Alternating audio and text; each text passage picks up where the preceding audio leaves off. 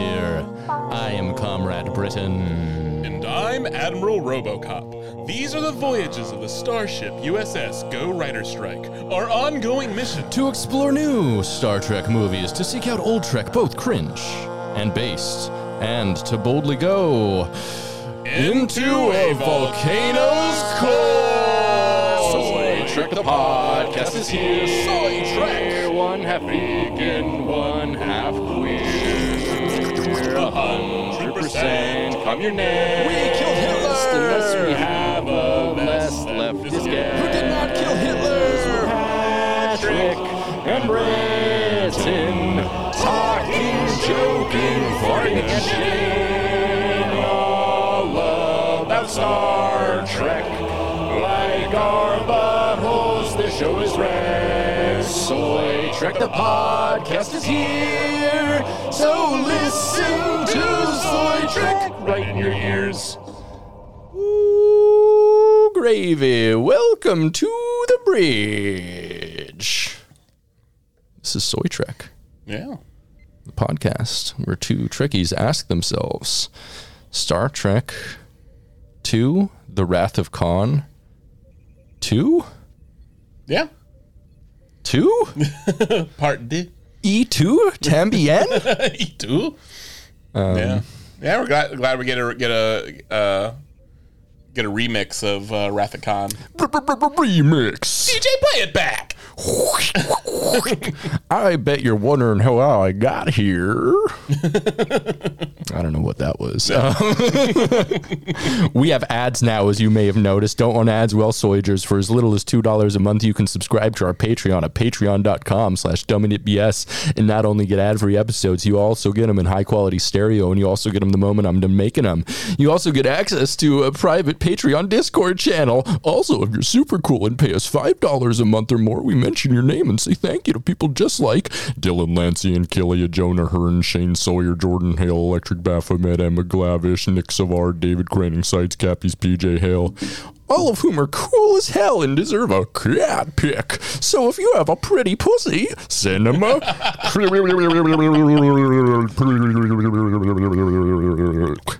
Right. Send them your pussy pics. Hell yeah. Also, if you give us $10 a month, you get full access to my Plex server, The Media Junction, which has uh, almost 16,000 films and almost 700 shows, which could be any number below that. But trust me, it's over 15,000 and it's over 600.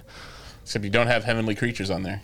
What the fuck's Heavenly Creatures? It's the movie with uh, Kate Winslet and um, uh, Melanie Lynskey. No, well, place in New te- Zealand. Text, a- text, text me and ask me a- for it, and I'll Peter- put I'll put that shit up. Movie. Oh yeah, you told me about Yeah. that. I think on an episode. Mm-hmm. I don't listen to my podcast. you think I like hearing my voice for four hours in a row? No, no. No, these headphones are literally silent right now. These are got- noise canceling. I'm not got- listening to anything. I've got earplugs in. Yeah, me too. I've got a butt plug in. Well, it's not working because it's all over the place. That's not the point of a butt plug. um, once again, that's patreon.com slash dumbidiotbs. That's patreon.com slash dumbidiotbs, which stands for bullshit, but also stands for Benedict Sumovich, which is not a coincidence. We'll see you there. yeah, We'll see you there sometime. sometime. We'll see you there, Space Cowboy. Hell yeah. Space Cowboys starring uh, Donald Sutherland, Tommy Lee Jones. Uh-huh. Is that on your Plex server? I think I don't know if it is or not. That's that's really the, like the, the old dogs of being an astronaut, right? Yeah, or Wild Hogs. Wild hogs or old dogs. or Old Dogs, yeah. Uh, uh, I love both those films. I've seen both of those films, and they're both rad.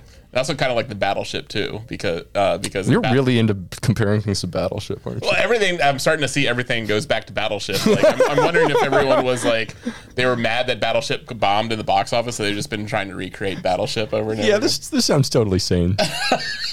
You're onto something. It's my it's my over over my my my grand theory that every movie is Battleship. I, I wouldn't I wouldn't tell your parole officer about this theory, but you know. Thankfully, the parole officer hasn't found this podcast yet. Otherwise, it's back to the slammer for me.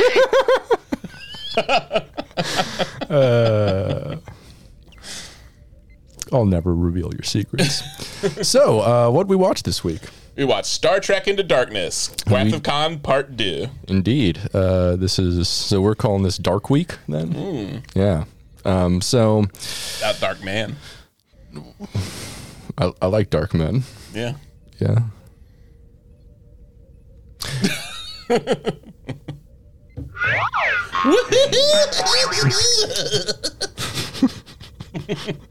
So, uh, Star Trek Into Darkness is the second J.J. Abrams film, released on May 16th, 2013, uh, four years approximately after Star Trek 2009. Yeah. Uh, it is the 12th of 13 Star Trek films so far. Is that how much time has passed with, between the uh, and the movie universe as well? Um, yeah, I, I don't know. That's a good question. I didn't I didn't really look into that because this mm. takes place in 2259, and I feel like the last one took place only a year or two before this. I don't think it was a four year span. It might have been. I think because I think 2255 was when he joined Starfleet, mm. and I don't remember how long it was before we The academy I- when- yeah, yeah. before when the the emergency call came and they had to go to that. And I don't know if I think it might have been just like one year later. So this might be as much as like three years. Yeah, because it starts off. It does seem like they're they're still getting like the kinks out of like uh of like their uh their leadership styles and stuff. like Ray Davies is an officer or something, or is he?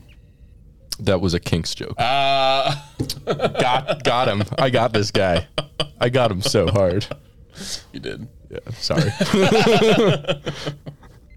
uh, so, uh, this film was directed by J.J. Abrams once again. So he directed the first two uh, Star Trek reboot films, but not the third one. But he just produced that. Um, and then this one is written once again by Alex Kurtzman and Robert Orci, who we talked about last time. But they have a new writer with him this time, who is Damon Lindelof, uh, probably best known for his stint as showrunner, co-showrunner of um, Lost after J.J. Abrams left to go do other things. I think he left to actually specifically go do Mission Impossible 3 or 4 or something. It was the really new metal one, I think. Um, but uh, we also, um, uh, as I said, have Damon Lindelof, who uh, was also um, did some cool stuff after that, including one of my favorite shows of all time, uh, The Leftovers, which is really a fantastic show. Um, yeah, and It's all about eating the leftovers in your fridge. Yes, absolutely. it's uh, it was a highly emotionally compelling show um, about leftovers in the fridge, Oh, and like kind of like how God has a connection with uh, you know the food you didn't eat when you made it. oh, that's cute. Yeah, it's about like homeless people asking for money and you shoving your fucking Panda Express leftovers in their face. There's a lot. There's a lot. Tupperware came into it'll play a lot. Yeah, Like you, you saw like a lot of like emotional growth with Tupperware. You really did, and um, you know, you saw a lot of people like understanding, like fundamentally, that like Tupperware is just like any container, and uh, and so they're they're starting to like reuse, reduce, recycle, and they're using old jam jars and stuff, and like old good. bags and stuff for. Uh, I think a lot of people know that because you know we throw away so many jars, and jars have multiple uses after we initially buy them. Yeah, you can um, you can fill them with cum. Yeah. You can also do things like uh, fill them up entirely with semen. Well, well, for, you have to put like a figurine in it first. I mean, you don't have to. If you're saving your unvaccinated semen for uh, for sale, Mm. a lot of times they don't want the plast, the microplastics in it. So yeah, they don't want I mean it is the new Bitcoin. it, it is So- uh, definitely it's the new the new Dogecoin I'd say Mm. because only only uh, the woke um, people who don't have the woke mind virus will invest in it. Also, does that seem like it? It would like, like with currency, it's like you like you can't. Wouldn't there be inflation with like cum? Because like, Cumflation. There'd be conflation. Like you could just like endlessly fill up a jar, just sit around in your house all day and fill up a jar. So you you talk about masturbating like it's easy work.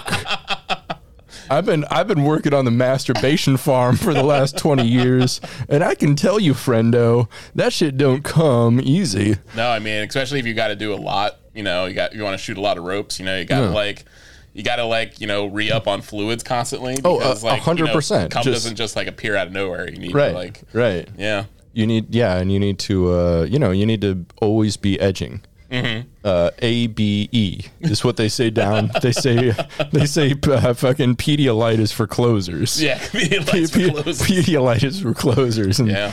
yeah. It's uh, It does take a lot of personal sacrifice. I mean, I guess like it is kind of like you know how Bitcoin, you know, it's just like you know a robot solving math problems. yeah. And then like It's a yeah, a robot doing Sudokus that Yeah. like uh, eventually it's robot doing Sudokus about itself. Mm-hmm. It's like it, basically the big equation it's doing is proving that Bitcoin like belongs to who says it. They say it belongs to, and it's Mm-hmm. like you're. And at one point they were using like one percent of the world's power or something like that to to make cryptocurrencies, and that that's um that's a enormous waste. wow. That's an enormous waste. Yeah, you kind of see it like uh, like just jerking off into a jar. I mean, that's more of like Amish style. It's like Oh, you know, it's, it's, yeah, retur- it's a return to nature. It's a return. It's a return to community. yeah, you're just turn in the butter. Yeah, a hundred percent. It's like because if you're at home coming in a jar, that means you're not out doing destruction to your community, Yeah, right? yeah, Like- yeah. If anything, yeah, you're just like creating lots of plastic waste with like the Pedialyte and Yeah. the Gatorade and everything else that you. And so it's like, I mean, well, I mean that, that's so. But then you know what? That makes money because then you what you take those you take all the plastic. You know, if there's a five cents return on any of that stuff, you take that, you make and you're making money. You're always Uh-huh. yeah, making and, money. and they will take that and uh, just put it in the landfill yeah, because like seventy five percent of plastics that are like put in, into recycling are never recycled. No. They're just like put into the ocean yeah. or incinerated sometimes. But you know what? You got to think though. You can you can write that stuff off. You know, you're, Mm-hmm. you you that that's like something that you're using to build your business. You can have that as a tax write off. You can be like, Mm-hmm. look, all this Pedialyte and Gatorade, you get that money back. You reinvest in Cumcoin. Like you're Mm-hmm. constantly just making money. Hell yeah, brother. This is now like Cum Cum coin is the future. Cumcoin is the future. Yeah, yeah, yeah. This is the crypto cum coin hour now. Fuck Star Trek. We're done with that bullshit. We're actually we're making we're all about money. We're all about coming in jars. We're all about storing those jars and our fridges. Oh, that's another thing. Yeah, you gotta you gotta think about how much Storage. storage space. Yeah, yeah, right. Because Yeah, like got, that's why so- there has to be like a huge, uh, You- know, you gotta ha- you gotta be constantly like, getting that come out there. Right, right. And so, so Pat comes over the other day and he's like, "Hey, I mean, did, did you start hunting or something?" And I'm like, "What do you mean?" He's like, "Well, you got two fridges now." and I was like, "Yeah, because one is my perhaps unknown food source, maybe vaccinated poison food fridge, and the other one." Is my safe fridge, Yes. also known as the blessed fridge, Yeah. which That's is where I keep my unvaccinated cum. You know, Yeah, and you have a bunch of Home Alone style traps Mm-hmm. around it, just because no one comes and steals your cum. yeah, absolutely. Ain't Yeah. nobody getting my cum except Yeah, for you- me. Yeah, and that's the thing. You put that you put that stuff in a sperm bank. You're not getting money for it. You're No, getting no, no, there's getting- no- You're getting maybe sixty dollars per deposit, but you know what? That, that they're taking that cum and they're just giving it to anybody who asks for Mm-hmm. The, it. the thing is, it's a bank. A sperm bank is not a real bank. No, it's not. There's you have no appreciation about on that. your investment ever. No, Never. I I never go and deposit my cum and come back later and ask for cum and get more cum in return. it's a one-time investment where you're making sixty dollars and that's gone. Yeah, that is not. that's not a it- it- bank. It, doesn't. It doesn't appreciate in value. It's like they just take that cum. If it sits around too long, they Uh-huh. get rid of it. They get rid of it. Pure, unvaccinated. Disgusting. Yeah, it's not like cum coin. Cum They could they could put it in my mouth. they could do something useful with it. Yeah. And let me just gargle with it like like salt water. They could bake it into cookies and give it to cops. Not saying people should do that, but that's something that you could do if you wanted to, really. Yeah, we're uh, we're not saying on this podcast that we condone that type of behavior, but if someone did that, they Yeah. should definitely not say that they heard it here. Yeah, they uh, didn't hear it here. They should even like just do it and not say anything. Just like do Yeah. it. Yeah. But we're not saying don't do it. Yeah, I'm not saying don't. We're not saying don't. Wait, Wait, no, we're saying don't do it. are we? Maybe. We'll we'll, we'll circle We'll, back we'll, to we'll, this. we'll consult the lawyers. Yeah. So uh, let's jump right into this film, I guess. Oh yeah, I forgot about that. Oh yeah, we're uh, yeah we were. The mine is on crypto. Uh, come crypto. Yeah, come, yeah. come coin. Yeah, I'm gonna check my balances. yeah. oh yep. Balls are full. Balls are full. Um, so the year is 2259. I think a few years after uh, the events of the last film. And we join Captain James T. Kirk uh, of the USS Enterprise uh, on a class M planet called Nibiru, uh, where he's dressed in a highly concealing robe and being chased down by some ancient temple people uh, from an ancient temple at the base of an active volcano. Uh, suddenly, an animal blocks Kirk's path. And uh, it's this big beast, and he instinctively shoots it, much to the dismay of big reveal Dr. Leonard McCoy, who's also wearing one of these robes. But these robes aren't like that conspicuous because like none of the people chasing them look anything like No, this. if anything, he stands out like a sore thumb because for one, it's Mm. blue. Mm-hmm. They're all dressed in yellow tights. and yeah, and they have like white body paint on Yeah. entirely. Yeah, with yeah, pure black eyes, and it's just Mm-hmm. like I feel like if they truly wanted to blend in, like that would have been com- totally easy. Just put yourself put white paint on your body and then black contacts, Mm-hmm. and they would have like been able to get in and get out no problem. But instead, like like well, let's wear these robes these human be- these these uh, creatures have never seen in their life, Mm. and so and let's wear that inside there. And Good call. yeah, good, call. Yeah, so why even like cover your face? So they can't be recognized, I guess. But still, like they're drawing attention to themselves. Yeah, they're the only two guys in a blue robe. Like that's the thing is like the people chasing after them should have been dressed in like similar robes because Yeah. otherwise it's confusing. I'm like, was that a disguise? I guess. Like, doesn't even look like they have the technology to make like big fluffy robes like that. and also, what exactly were they doing on the planet?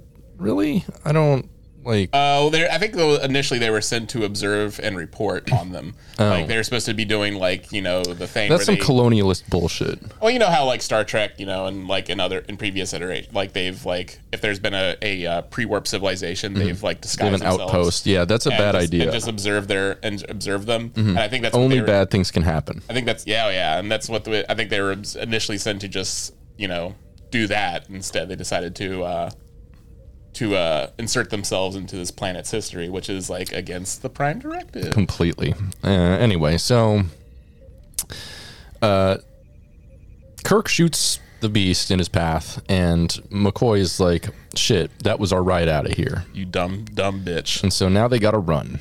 And uh, he apparently Kirk stole a scroll. It looks like here he's running with a scroll. So he's an ancient scroll, and um, the natives do actually look really cool here. I Yeah. think, yeah, they're they're like covered in white paint and like juxtaposed against the background of the forest, which is entirely red Yeah, redwood. Redwoods and red, red red vines. I think too a Yeah. lot like the licorice. It looks like a licorice It forest. makes, Uh, that makes sense why they have pure black eyes because I can imagine that being just like burning your eyeballs. Yeah. If you were to live there and just like, ooh, you know, this is probably Lord Licorice's planet from um, Candyland. oh, it's like it's it's but it's like uh, so that would mean that Candyland actually takes place in a in a far distant future from this point because the, they're still in they're still in like the Stone Age. It looks like May, possibly not even the not even the bronze. They didn't make it to the Bronze Age yet. That's a good point. This is probably the Candyland planet. Yeah. Interesting. Mm-hmm. Hmm. We'll have to explore that some more. Never. so elsewhere, um, on the Enterprise, or actually no, in a shuttlecraft, uh, Hikaru Sulu, uh, the one that is gay now. Mm-hmm. Yeah. The, they acknowledge that he's gay in this? oh no, is, is it in the next one? It's the next one. Okay, It, it yeah, shows, yeah. It shows that he has a husband. yeah. That's that's yeah. Too much to um, to Kay's dismay. Yeah, Kay's dismay. Yeah, I guess he, never, he he personally never saw Sulu as a gay character, but Yeah, which I, I didn't either. Sulu's not like gay coded at all. Like there's except in uh, what was it? Um, you know, when he's like had that fit on. You know, number number four. that's sick though. He's just he's, he just be dressing. He just be dressing.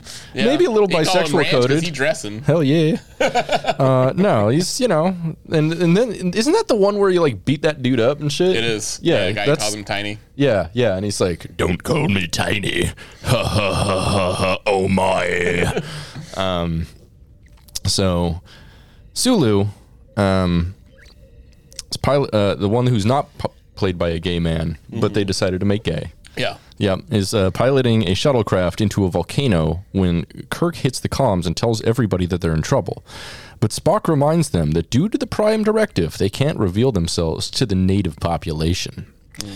Spock, meanwhile, is in the shuttle wearing an environmental suit that's all shiny and shit to protect him from the volcano and the fallout from the cold fusion device he's going to trigger to stop the volcano from extinguishing all life on the planet. You know what's funny to me is um, they say like, oh, you know, later on they say like the Enterprise can't withstand the heat of the of uh, the volcano, mm-hmm. but Spock's suit can survive being directly inside the middle of the volcano on top of on top of volcanic rock that is surrounded by. You're, so what you're asking is why don't they make the whole plane out of the black box? Well, it's well, I was just wondering like you have something that's a smaller circumference, like something like something that's much smaller, and and uh, like presumably not as not doesn't have the capabilities of withstanding deep space for long periods of time. Whereas if you have a spaceship that that's that's specifically built to get pretty close to fucking suns, yeah. and I mean, this this is pre, I think this is still pre like full shields. I think this is when they're still using a deflector array mostly for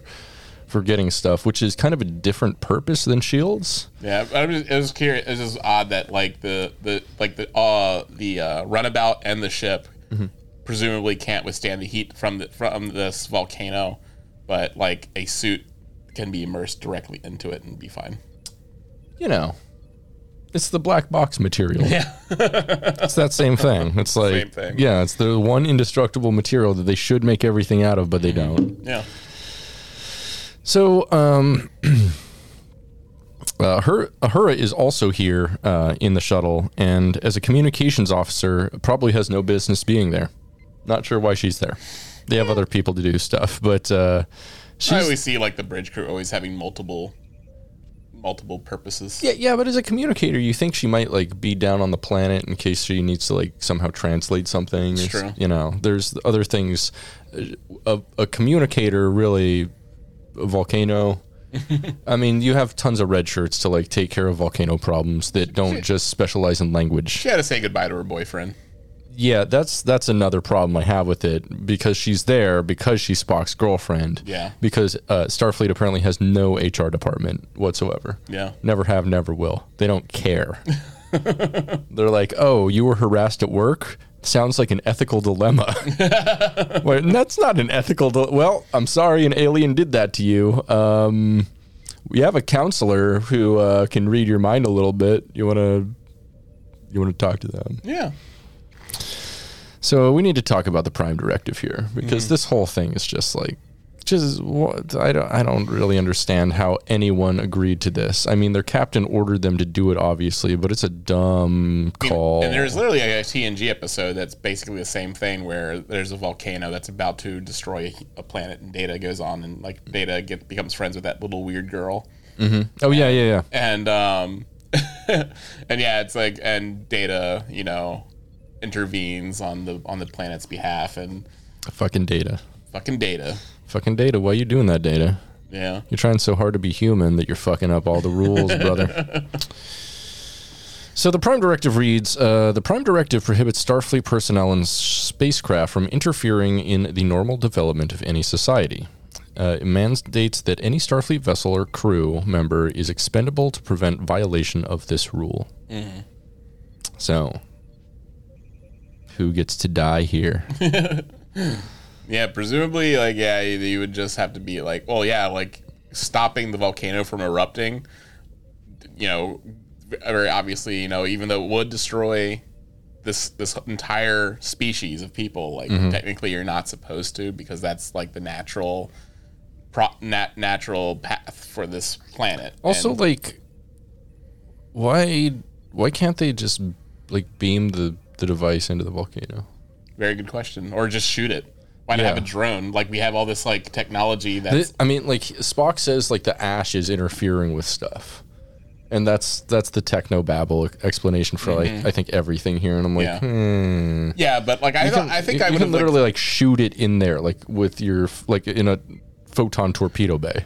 why not like just put the runabout like directly over the over the volcano's opening and just like lure it in with an extremely long cable There you go. like or it also just like also just drones i mean drones are used a lot in um, Discovery which is technically taking place before this Like, and yeah, this is done by J.J. Abrams, who loves shit like drone warfare. yeah and Like- and we don't have a drone that could just be fired very very small would be completely undetectable from the species you know eye mm-hmm. they you know obviously they're not like they can't see from a far distance. You know, they're gonna see like a little drone just fly in with that little thing, hit it, and just go. Mm-hmm. Like putting putting the person in there at the beginning. Like I actually like for personally, I have no problem with them saving the species very very secretly. Mm-hmm. Like I don't know. I, I kind of agree that you know if they did have the ability to save these people, they should. I know. Yeah, like, yeah. It's just the way they do it is dumb. yeah. I know in the Prime Directive, technically, they're supposed to just let this species die. Yeah, which is pretty metal. yeah, which is yeah, pretty wild. Like, like I think like, you know, I would like it if like you know a superior, you know, like technologically advanced uh, people were to intervene on problems on Earth. Sometimes, you know, it's just like, you know, and um, and especially in, a, but also if they're doing it in a very subtle way, like you know, what's the problem? Like, like just let these people like progress and um so i really have no problem with that on a on a personal level. Like, um, um, but yeah, just yeah, how they're how they're going about it seems like they just like thought up this plan, decided to go with like the first like they had like a whiteboard and were like, how do we do this? and they're just like, and they just picked the first the first one that they came up. They were just like spitballing ideas. They're like, uh, Spock. Put it on a volcano. Okay, done. Let's do that.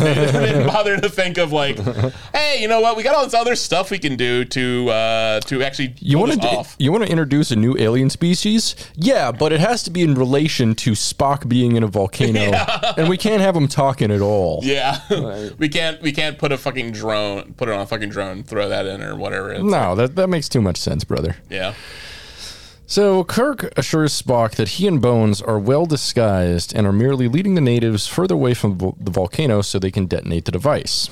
Um, Spock tumbles out into the volcano, and already we have imminent danger being diffused via humor in the most Joss Whedon "woe is me" grin wink writing I've seen in Star Trek since for for quite a while. And there's a little bit of that in this movie. For the yeah. most part, the comedy works, but some of it doesn't like at all.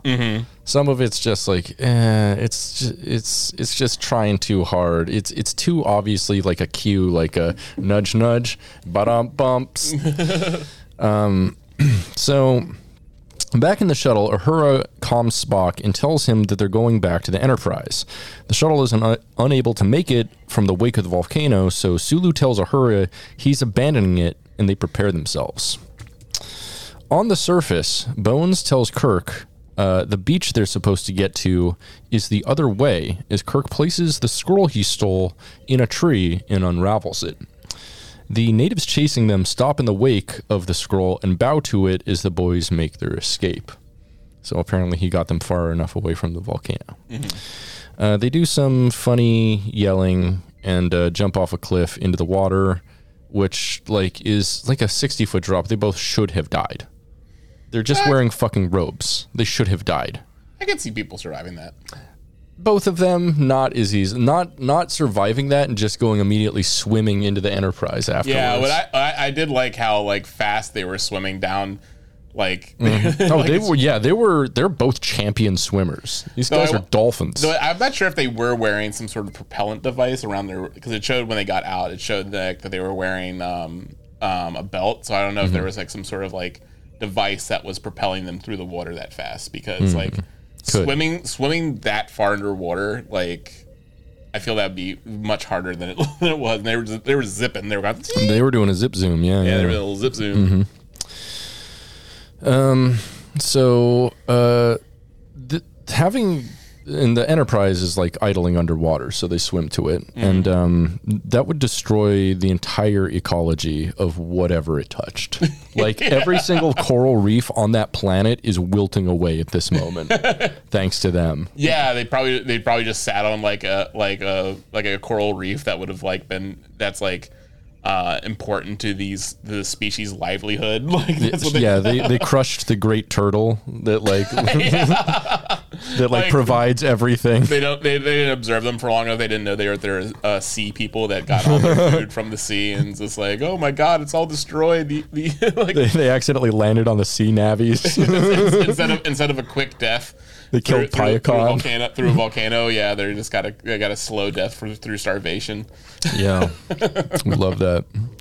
So um, they get uh, the Enterprise into the sky, and Scotty greets Kirk and Bones at the airlock, asking them if how um, if they know how ridiculous it is ridiculous it is to hide a ship at the bottom of the ocean, complaining about the uh, saltwater damage, Yeah, which which is ridiculous. like i mean like we have like things that can resist salt water now easily. Like what? Yeah. That's that's I wild to make your ship out of that well. yeah. Like, okay, so this this spaceship that can survive the pressure yeah can deep space. yeah and going into a nebula and shit like come on man yeah, I'm sure. I'm sure. Like a little time in salt, it's gonna like gonna yeah, salt water of all things. Yeah, like Mm-hmm. Yeah. yeah. we don't have fucking submarines now. no We haven't had submarines for like the last what. 60 years, 60 80 years. Mm-hmm. so yeah that's a good point like it's it's this is the fucking i guess the enterprise is not as high a quality as like a, a submarine yeah, World War II submarine. that sucks yeah. Yeah. um. So Kirk interrupts Scotty and uh, asks where Spock is, and he says he's still in the volcano. Uh oh, Spock's in danger. His boyfriend's in danger. Back with Spock, he sets up the thing, the fusion device, pretty well when the bo- uh, volcano begins to erupt. A bunch of lava covers the landscape, and uh, one of the natives looks very concerned for his planet. Back on the Enterprise, everybody fears for Spock's life.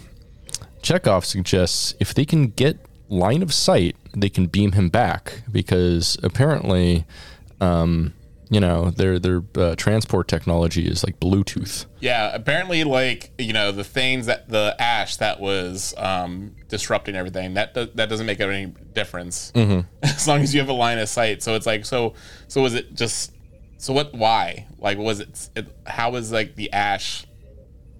I uh, thought it was some, some other component of the ash that was disrupting it. Uh, don't ash. Don't ash. Don't don't ash. Don't tell. Uh, no, I mean, it, I mean, it was all like you know, all quick, just like stuff. You know, you just have to mm-hmm. accept. Like, okay, why not? Yeah, yeah, and that's that's what like J.J. Abrams is pretty good at is just a bunch of successive things that don't really make a ton of sense, but like doing them so quickly and cutting away so quickly that you don't really have time to think about it. Yeah, like the cable that they used to to uh, prop- uh, to repel Spock down into the volcano in the first place. Why even put Spock on it? Why not just the device and just go? Whoop? Yeah, he could have set it well because he needed to set it up on a island in the middle of the volcano. I guess I don't know. But there's, but I mean, I'm sure that they don't have cameras on the on, that can be attached to it and just be like, I don't know, guy. oh well. I don't know why they couldn't have just dropped an H bomb into the volcano and left. like everyone would have thought the volcano was erupting, but yeah, I don't know. Yeah. Well, that, So- that's that would be Xenu. What if we just create? What if they just created Scientology for these people? Because that's what Xenu did. He Xenu went and put. Um, So, so this is Scientology on the Candyland planet, is what you're saying? yeah, yeah. Lord, Lord Licorice is like he has. Uh, he's the guy who like defeats the Thetans. Yeah, he defeated the Thetans like um like Xenu or like Starfleet. The, there, uh, probably there's some bastardization of Starfleet's name. They call him Starfleet. It's, it's Oh, Star- true, it's, true. It's, it's Star- uh, Starfleet. He put the he put he put the H bombs in the volcanoes and erupted them with his 747s. Yeah, Lord Licorice rocks. Lord Licorice rocks. Lord Lord Licorice versus the Thetans sounds like a Flaming Lips album. It does. Yeah. It's like a high concept album about you know just and every single song's about like this and if you listen to it you're like this is the dumbest most brilliant thing I've ever heard. Hell yeah, we'd love to hear it. I mean, like Yoshimi versus the Pink Robots is pretty much that. Yeah. Um. So, um, Spock says although the ash cloud concealed them until now, any attempt at saving him would reveal their ship, thus breaking the Prime Directive. Kirk says nobody knows the rules better than Spock, but there's got to be an exception. He breaks up and everybody is concerned. Uh, Kirk asks Bones if he were Spock, what he'd do. Bones says, Jim, I'd let him die. Which I totally agree with. I love I love Bones. Go Bones. Or he said, didn't he say like Spock? He'd let you, he'd let you die. Something like that. Yeah. Uh, instead, they do the wrong thing and reveal themselves to the natives. Uh, the giant Enterprise coming out of the water and soaring through the atmosphere, picking up Spock just as the volcano explodes like a bad movie about a bomb.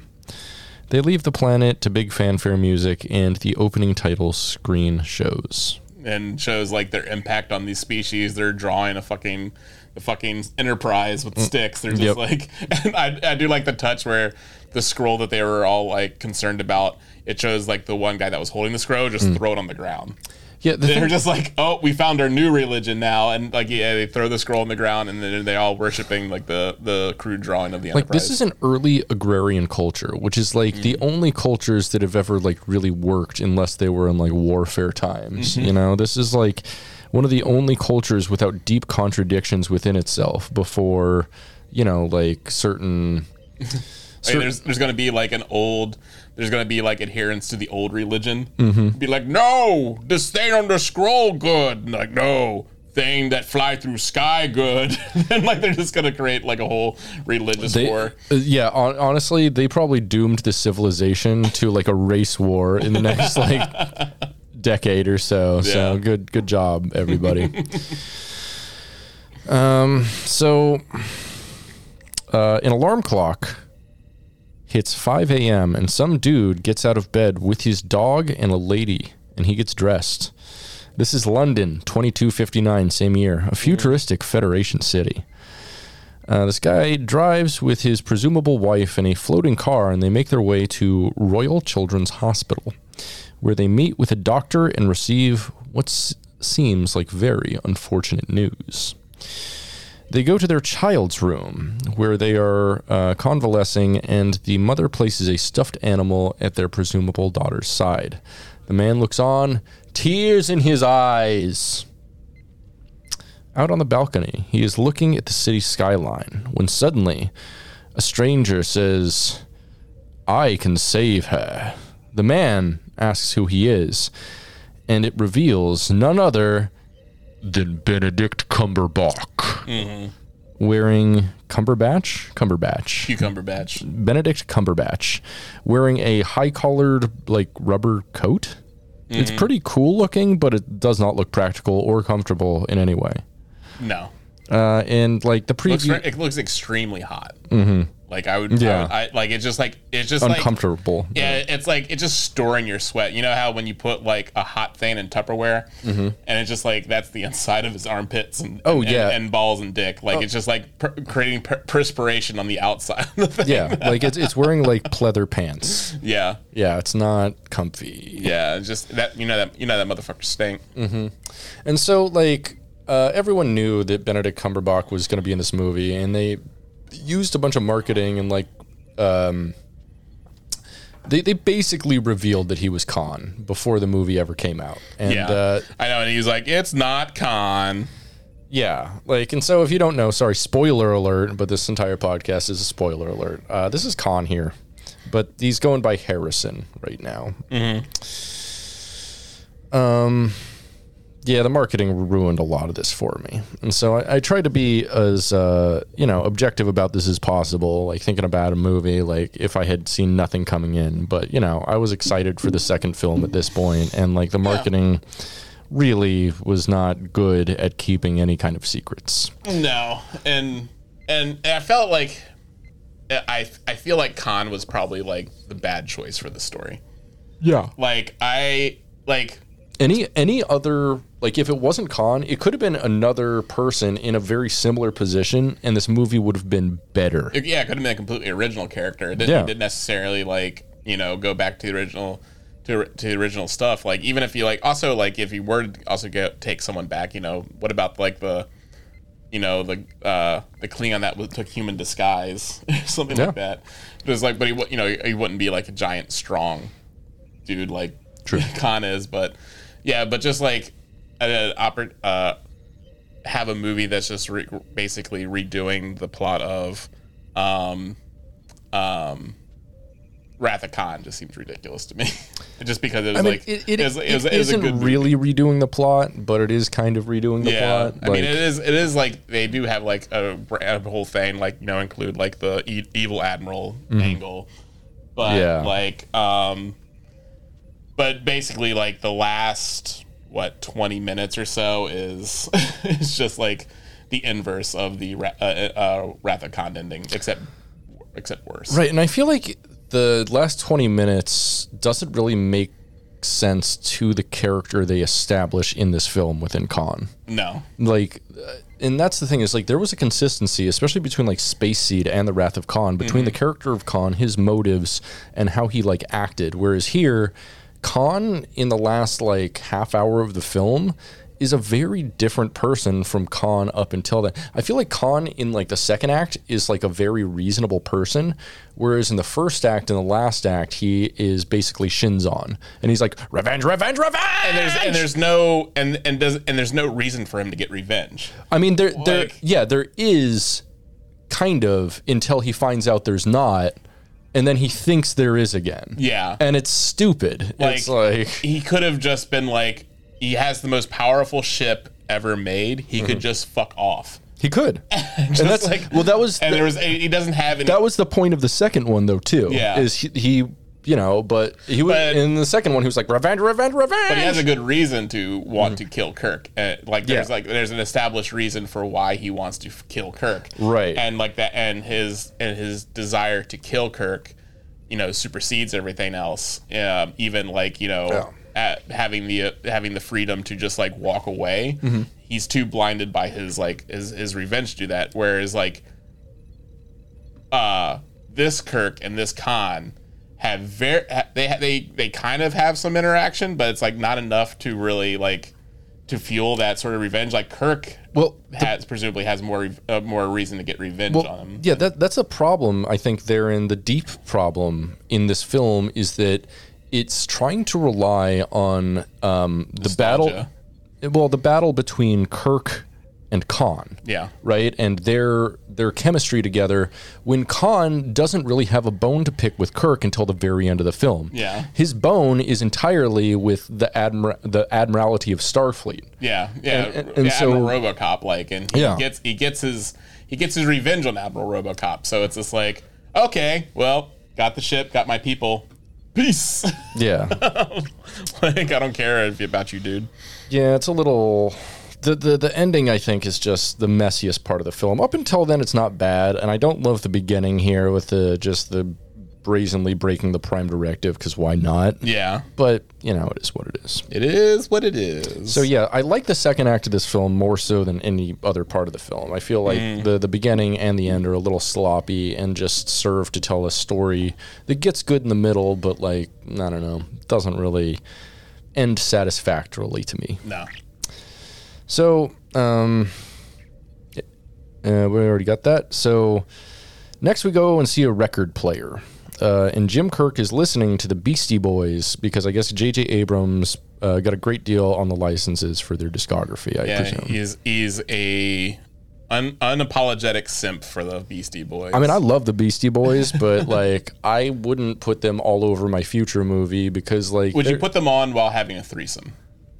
No, what? is- no, Th- th- which tells me J.J. Abrams has never had sex with more than one person in the room. Don't, has J.J. Abrams had sex?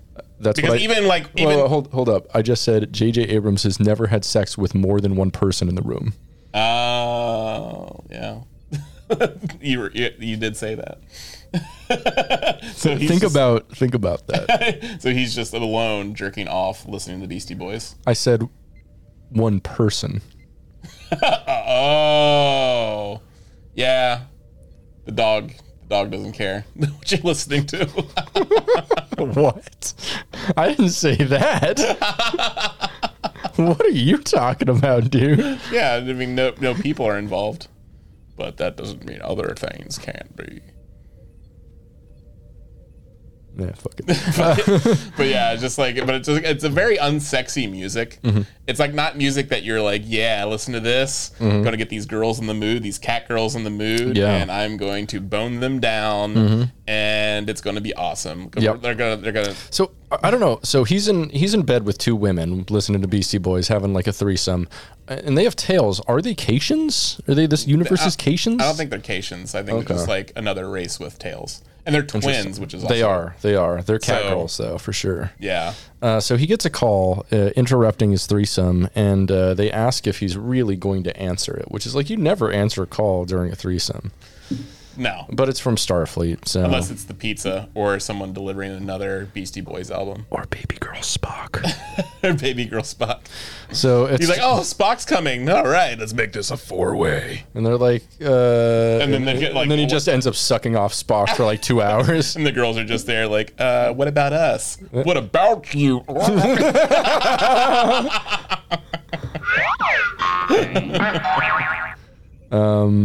So at Starfleet HQ, uh, Kirk and Spock discuss being assigned to a special program for officers with special needs, which is why Kirk thinks uh, Captain Pike called them there. But Spock is skeptical. Kirk is stoked on the idea of a five year mission charting unknown space. Uh, so now we go to Pike's office. And with Pike, he asks the boys about their most recent excursion and a survey. Kirk says it was successful, and Pike inquires further, accusing them of detonating a cold fusion device in the volcano and breaking the Prime Directive, which they are very, very, very guilty of. yeah. Uh, turns out Spock filed a report about this in uh, consideration that Kirk would be truthful in his captain's log, but he was not. Kirk lied in his captain's log because he's not a very good captain here. Yeah.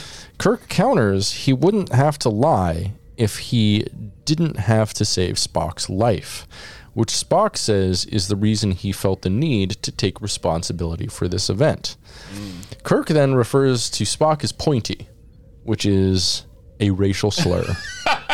Completely unacceptable. I can't believe that that like they included this in here to be honest. Yeah. He was just like, Well, it's an alien, so it, it can't be racist racist. yeah. Um, He's half human. It's fine. Yeah. So Spike, uh, sorry, uh, Pike tells them that they're not supposed to interfere, and Spock says that they wouldn't have if uh, they didn't get noticed. And Pike calls that a technicality because guess what? It definitely is. Uh, Spock gets kind of contentious here, and it's uh, not totally becoming of a Vulcan, I wouldn't say. Yeah. And, you know, and this also is like just continuing the Kirk tradition of not record, not uh, make taking proper captain's logs or reporting things that are that are important. Mm-hmm. Like you know, that's what's got him in trouble with um, with Khan in the first place. Where he did- Absolutely. he was just like. Yeah, so I dumped these guys on a on an uninhabited planet. Uh, But th- those are two different Kirks. One of them have a, had a father. oh yeah, This is the daddy issues Kirk, remember? but still, but they're still doing the same thing. They are still doing the same thing. That's true. Yeah, but they are different people. So I'm, I'm willing to give um, either benefit of the doubt. usually, yeah. Fa- Father Kirk, fatherless Kirk. yeah. But I mean, like they're film to film. They're they're pretty inconsistent on like what they do. I feel like I feel like I don't know. Like Star Trek, uh, Wrath of Khan Kirk is a very different Kirk from uh, Star Trek Four Kirk, who's Yeah, a 'cause- very different Kirk from Star Trek Six Kirk. Yeah, yeah. Because like, well, this is a younger brash Kirk. He's like, I think he's like around twenty five. Yeah, probably Maybe, early mid twenty or like 25, mid, mid, 27. mid late twenties. Yeah, yeah. Yeah, so he's like in his in his uh, late 20s Uh-huh. and whereas like Kirk in Wrath of Khan was like how old? Sixty, In ra- uh, probably fifty, or 50 something. something, yeah. yeah. So it's just like, so yeah, you have someone you know, and Kirk I think is what had the Enterprise for only like a year or two at this point. Yeah. So like, there's someone with like the the full experience of of of uh, you know decades of being a captain versus two. True, true. Yeah. Uh, but you know, I, I feel like uh, this Pike is much more like um, a lot less responsible than even like season. Or, or sorry, Kirk uh, is a lot less responsible than season one Kirk Yeah. of TOS. So I don't know. Anyway, he also doesn't use like racial slurs in TOS at like ever. No, he doesn't. That's that they they're if, um he wanted uh, racial slur done, he he just Yeah, he deferred- deferred to Bones. He deferred Yeah. to Bones. He's like, hey, Bones. He's like, uh, what, what do you want me to call him by? That's the thing. Like, did Kirk ever ever like say, hey, buddy, Bones, don't make racial slurs at my friend Spock? That's a very good point because he's his boss. He could say, but then, but then Bones could be like, "It's of uh, my medical opinion that I have to be racist, and uh, you know my medical opinion overrides yours, Captain. Don't make me institutionalize you. I have ADHD. I have to. I'm I'm neurodivergent. I have to use racial slurs.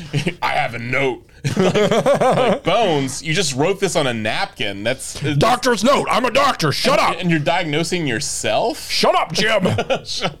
Shake, shake my orders.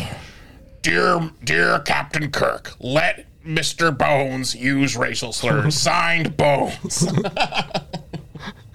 This is just a drawing of a penis, Bones. Can you even write? And you used your nickname, not your actual name. what, what is going on? I, bet he signs things, Bones. That'd Yeah, he probably does. Be- or he just draws a bone. That'd be really cool. That'd be fucking sick as hell, to be honest. That'd be such a cool. I've always wanted a signature. I should learn how to draw Great Britain and just draw it in the signature box. You should. Yeah, just Britain. Or Like on its person. side, as though it's like fell down because it, it shall fall. it Shall fall. Britain shall fall. It's not so great. Oh, by the way, today's coronation day. Happy coronation day Yeah, to uh, the coronation new king, whatever his name is. I don't care. Charles the hundredth. Oh, that's right. Uh, They should um uh, they should do what the French did and uh, decapitate him. Yeah. He's King Sausage Fingers. Hell yeah. Oh yeah. My God, all the pictures of him holding things has been disgusting. I've been wanting to throw up every single picture. I Oh, imagine him giving you a sloppy, sloppy hand hand J. Like his fingers don't even look that long. Where I don't even think like they could fully get around the dick. Like it would just be like it would just look like uh, like you know like Hmm. I mean, he could get to the important parts. He could do a pinch on the head, you know. Mm. You know, like when It'd be like Sir Davos Seaworth from um, uh, Game of Thrones, where he got every single like got uh, the the each up to the first bone cut off of one hand. oh, that's that's exactly what it's like when you uh, declaw your cat. Yeah, exactly. Yeah. Don't declaw your Don't cat, declaw your everybody. cat. Yeah, it's like cutting off their torture. fingers. It's fucked up. But yeah, like that's what it looks like, where it's just like you know a sh- much shorter hand, and so yeah, Mm-hmm. if, if you were to grab your dick, it would just look like look like a little like like a bird claw. Interesting. Bird claw. Yeah, bird claw, Love to hear it. like a, a, a swollen bird claw. Lovely. Lovely imagery. Thank you so much. You're welcome. Really like You're that. welcome. You're welcome out there, everyone in podcast land.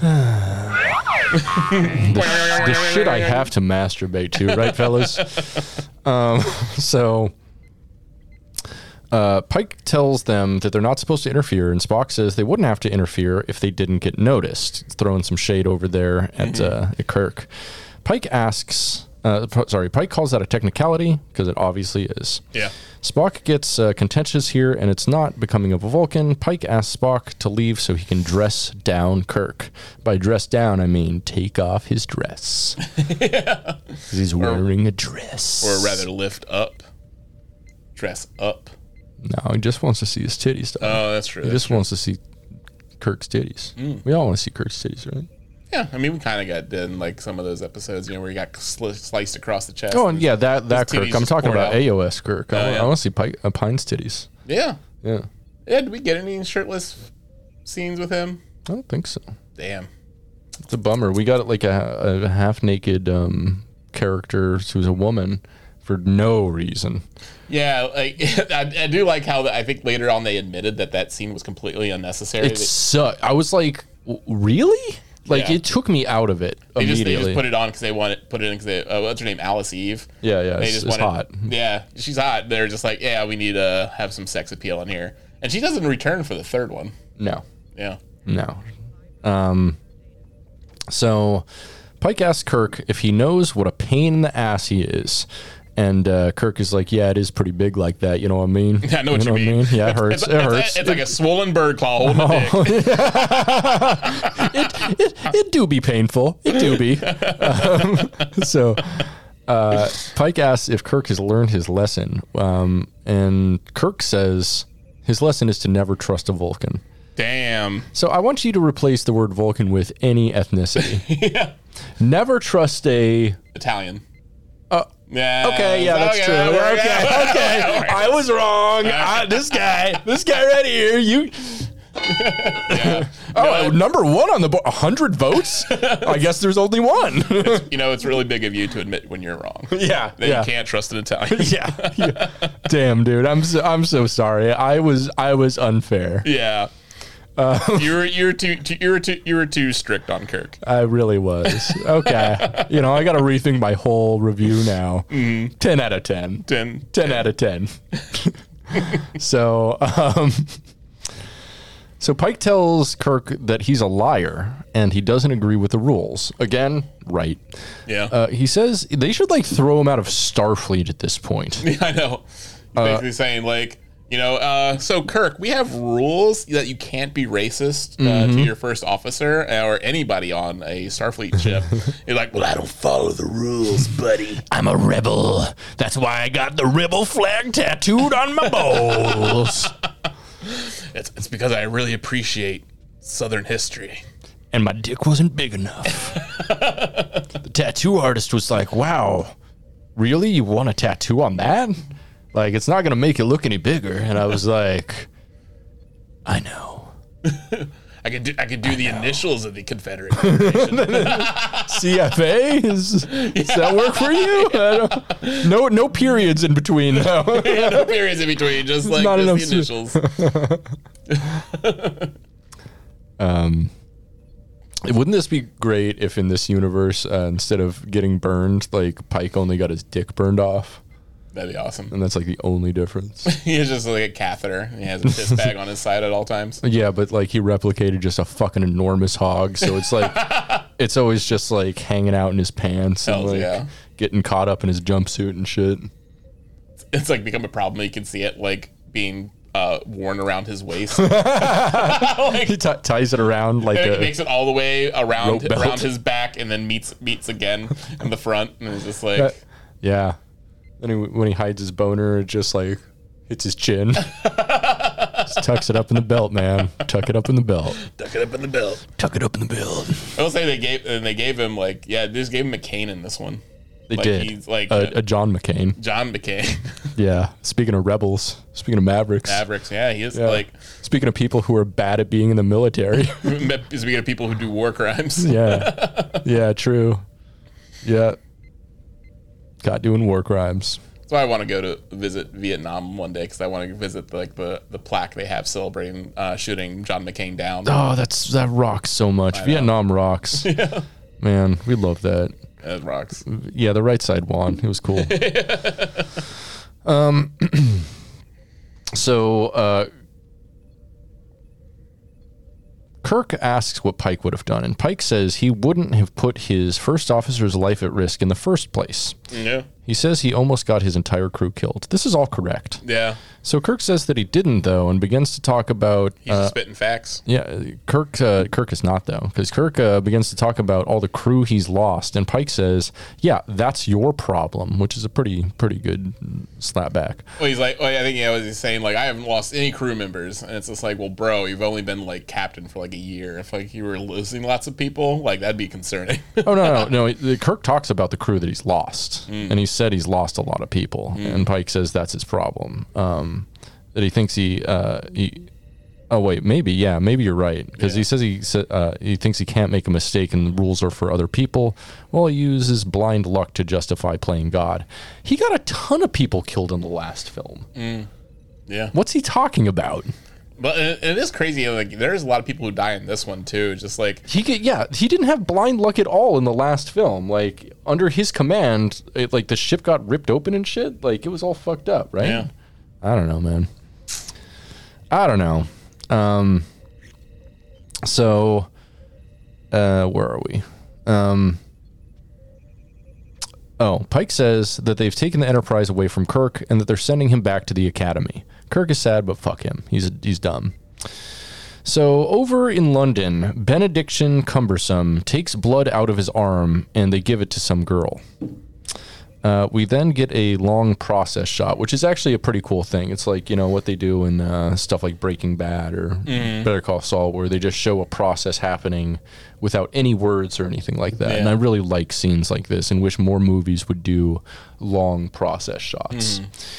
Um, so the father eventually gives the girl that the blood taken from uh, Benefit Canker Sore and looks at him uh, like, uh, you know what you gotta do. And he goes to a Starfleet station and drops a ring in a glass of water, and that explodes and kills everybody. Yeah. Everybody. Everybody on Earth? Maybe. Oh no, a cliffhanger. We've got 90 seconds worth of ads. Enjoy them or skip them. Yeah. Hey, and we're back. Once Oh again. boy. Oh, yeah. If you don't want ads, patreon.com slash dumb idiot BS. Or, you know what? Go uh, like, review, whatever our podcast. That, that helps us out too. Yeah. Yeah. Do it. Buy some stickers and shirts and other fun things. Oh, yeah. Soytrek.com. Also that. So back with Jim Kirk. He's at a bar getting drunk because he just got fired or demoted or something. He just got mm-hmm. the Enterprise taken away from him. I think that's all he knows. Yeah. He tries to hit on a girl, but Pike shows up and doesn't let him hit on the girl. Cock block. No, not cock block. Pike's like, you know what? What you're thinking about doing to her? Do to me. Yeah. Me like the woman. Treat me like the dirty little whore I am. And Kirk's like, I'll call I'll call you Captain. And Kirk's like, let's do it. Aye aye, Captain.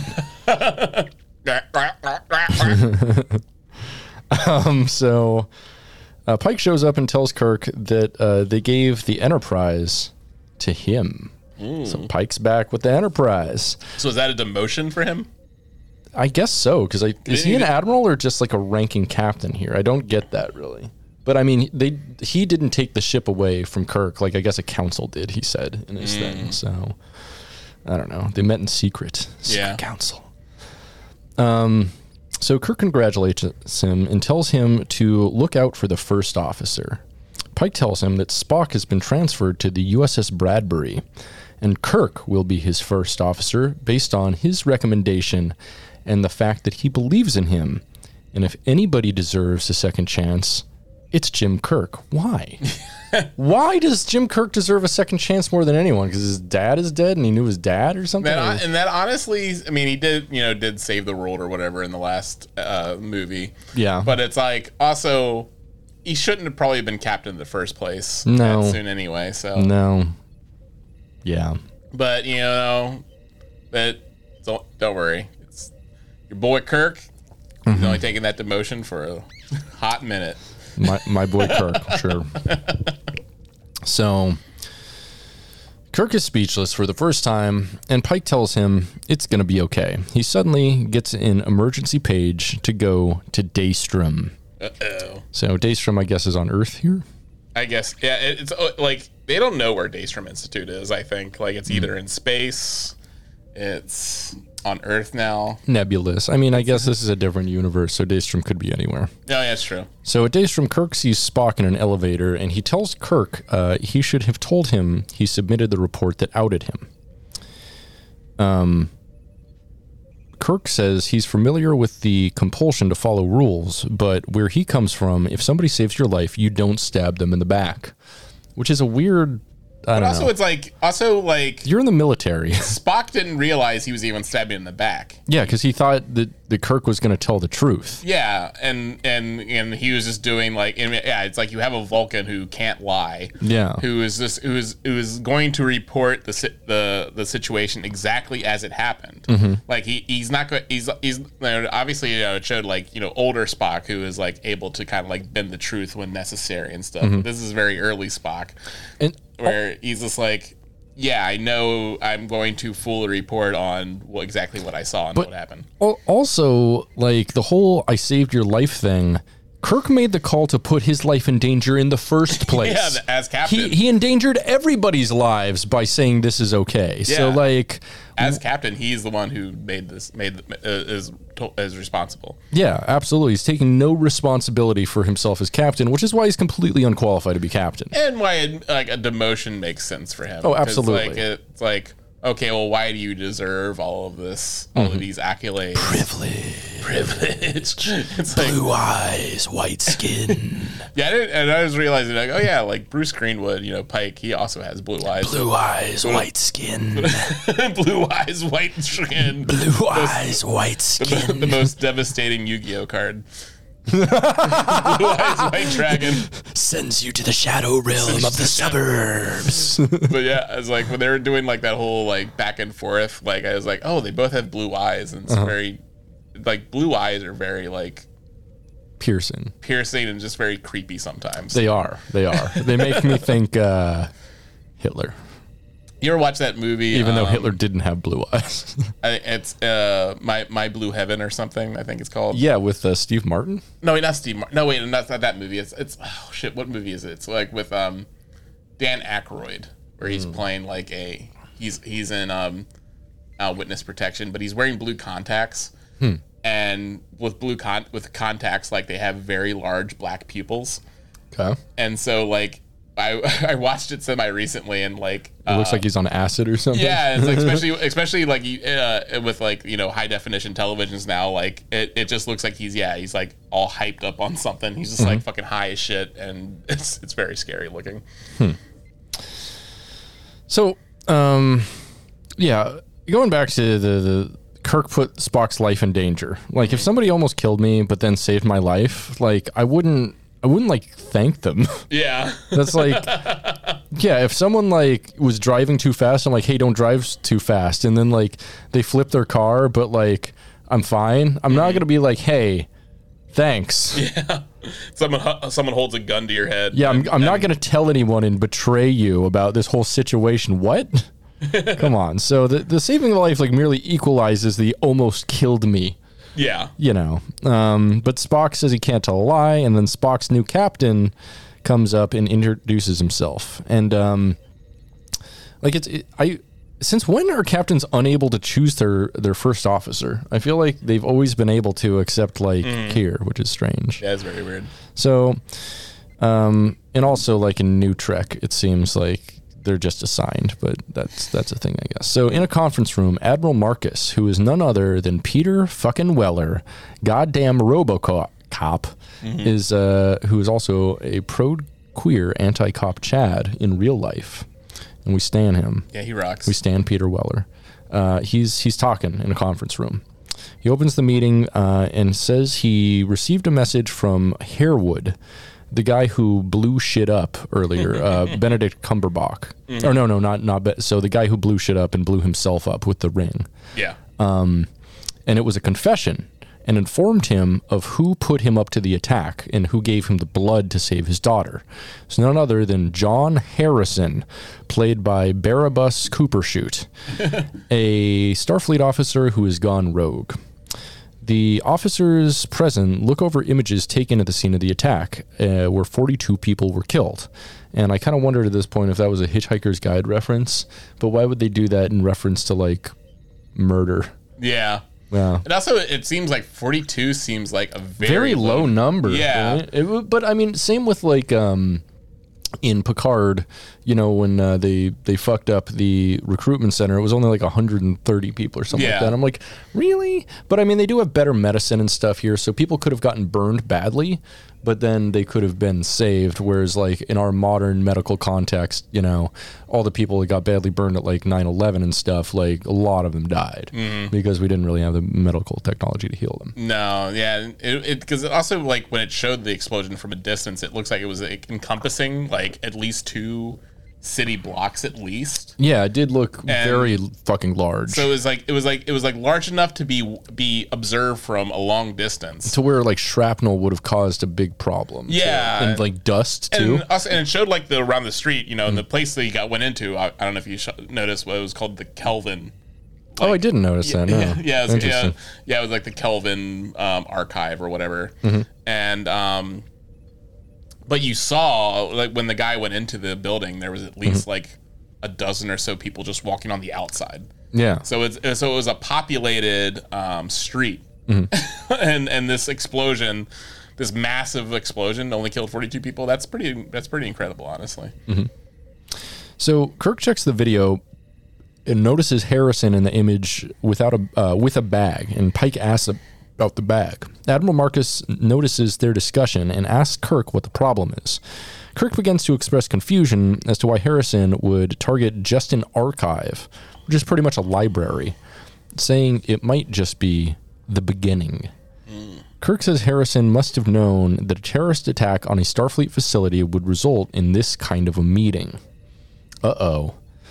Before Kirk can elaborate on his concerns, a um, like a transporter, or like jump ship kind of thing, appears outside the conference room and opens fire on them, uh, killing Captain Abbott and several other officers. The surviving officers take cover, and security personnel enter to combat the jump ship. Kirk takes up a phaser rifle from a dead security officer and attacks the ship from the side, and it doesn't do shit. He sees the ship's engine intake and he gets a little idea. he opens up a fire hose unit in a corridor of the building and ties the hose around his rifle. Captain Pike, meanwhile, is on the floor, fatally shot, and Spock pulls him to safety. But he's dying, so what does safety really matter in that Yeah. context? I maybe thought he could survive, save him. No. Uh, Kirk throws the rifle and fire hose together, which gets sucked into the jump ship's intake. It takes the entire hose, then yanks its base out of the wall through the engine like a really good hand job. Just yanks it off. Yanks it off and throws it in the trash. yeah, uh, Weird Al Yankovic. what? Um, and it disables the ship. Uh, Kirk gets a look at uh, Bento Box Capadonna as he beams out of the falling jump ship. In the meeting room, Spock forms a mind meld with Pike right before he dies. But I don't know if he really gets anything. He just cries a bunch. Mm. Kirk then arrives and has a complete breakdown at the death of his mentor, Pike. Meanwhile, Benderbach Kindercare materializes on a completely different planet, lifts up the hood of his long coat, and dashes away. This planet looks pretty cool. Pretty. That's that's uh amazing uh link. Well, I mean, I guess I kind of did that now that um the technology exists because and they introduced it in the last um, movie, like long, long um uh just very long transportation.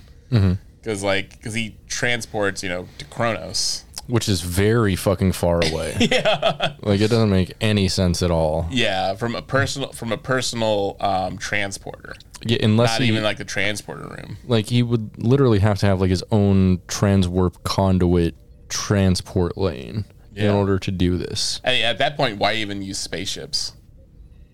Straight up. There's no reason to unless there's like an anomaly in space that you need to get to. Yeah. But planet to planet, yeah, that's a very good point. Yeah, I didn't even really think about that. Yeah, that's that's way too far. That is way too far. Yeah. That's like I mean, they're in different quadrants. Yeah. that like yeah, Kronos And is his, and, his, uh, and somehow his um his transporter signal wasn't um, corrupted in any any way. No. Like it was it's safely his his his uh his his uh self every his his entire body was completely fine in that travel. Like there was nothing that interfered with it. No. well, he's augmented. Yeah, but you think like, you know, it's, And he's it- also Sherlock. the signal so- has to be directed and there's like tons of like radiation. Oh, but he's also um, uh, Doctor Strange. So yeah, Oh, that's right. Yeah, he did the multiverse to madness thing. yeah. So this is just one of his multiverse things, I think. Right. What else Mm. Yeah. has he been in? He's uh, Power of the dog. Oh yeah, he was he was a dog in that. he was a dog in that. Um, yeah, he was a he was like a yeah gay rancher. Okay, so more like a Snoop Dogg then. Yeah, than an actual Snoop Dogg, roof roof dog. Yeah, okay. That's like, that's the only movie I've actually really really liked him in. Interesting. I don't know if you saw Power of the Dog. No, really good. No. It has also has um, I- Jesse well, Plemons. I, I turned it, off because I thought it was about bestiality. Oh, and you're just like, there's no bestiality in There's no powerful dog penises in here. what am I, J.J. Abrams? you're, in the, you're in the room with me. We're listening to Beastie Boys. Sabotage! He's got the got the peanut butter out. got Beastie Boys and the playing. Nutella. You got the he doing the half and half tonight. Intergalactic, planetary, planetary, intergalactic.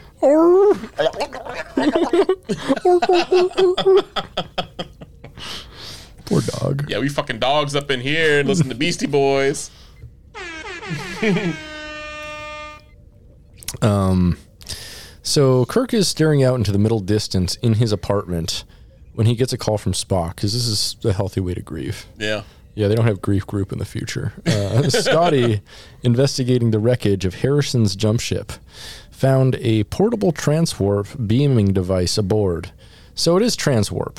Um, its destination is set somewhere they normally cannot follow. Yeah. So that I mean, it'd be amazing. Like, it sucks that there's a transwarp device this early, and no one else ever has transwarp ever again in this universe. Yeah, I mean they did they did it in the last episode in the last movie, but so like, Yeah. it ex- they established that it exists, but it's just funny that it's not used in any way, shape, or form. Yeah, it's strange. Like you think like, okay, well, Starfleet would weaponize it.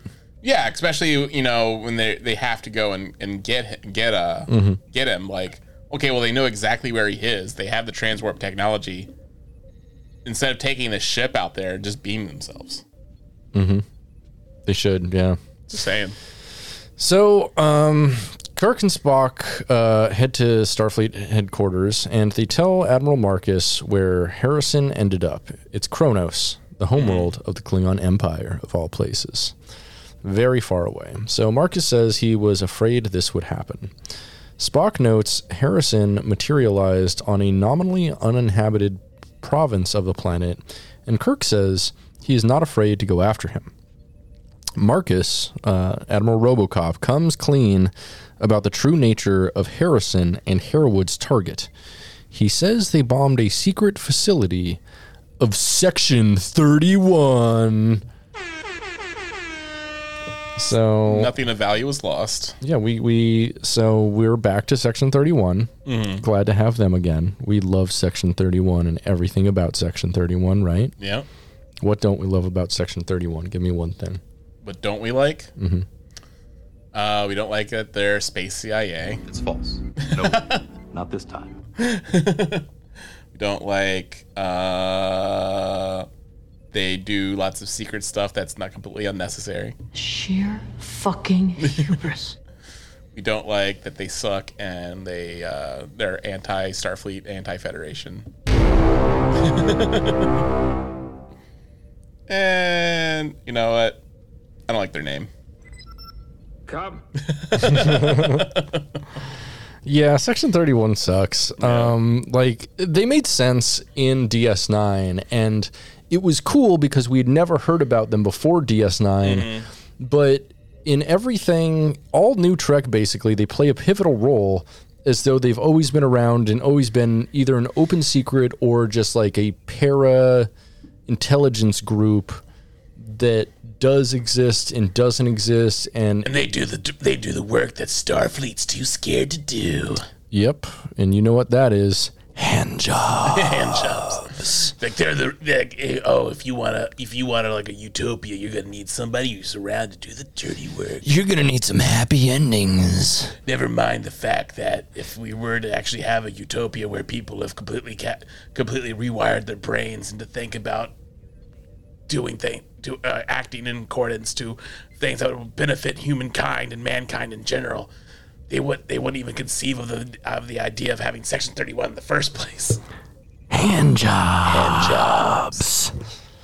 Yeah, uh, it's, yeah, it's like no, it's like even like the C- you know CIA, mm-hmm. like obviously like they don't do anything. Like what they maintain, mm-hmm. like is like you know United States power power structure and overseas and like you know you know under undermining you know democratic uh presidents presidencies and like the and like the sovereign nation and other sovereign nations for the benefit of the people at the top not American people, as that's always depicted in like in TV shows, where it's not like it's not like oh you know you want to sleep night you want to sleep at night on you know where there's not a terrorist that's gonna stick a gun in your face. Well, you can thank the CIA for that. Like no, it's like No, it's like, and, and that that's something people fundamentally don't understand, and why I Hmm. feel like a lot of newer Trek is very American exceptionalist. Is, is. most governments around the world do not have intelligence organizations that routinely lie to their public. yeah. Most people, most of them don't. China doesn't really. like Russia does. But like very few nations around the world have anything like the CIA or the FBI, much less both of them. Yeah. Like I mean a lot of places do have like we very always point our fingers at other people whenever they do anything.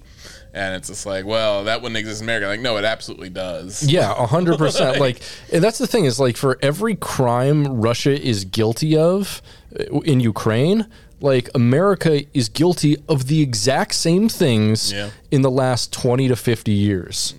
Every single thing.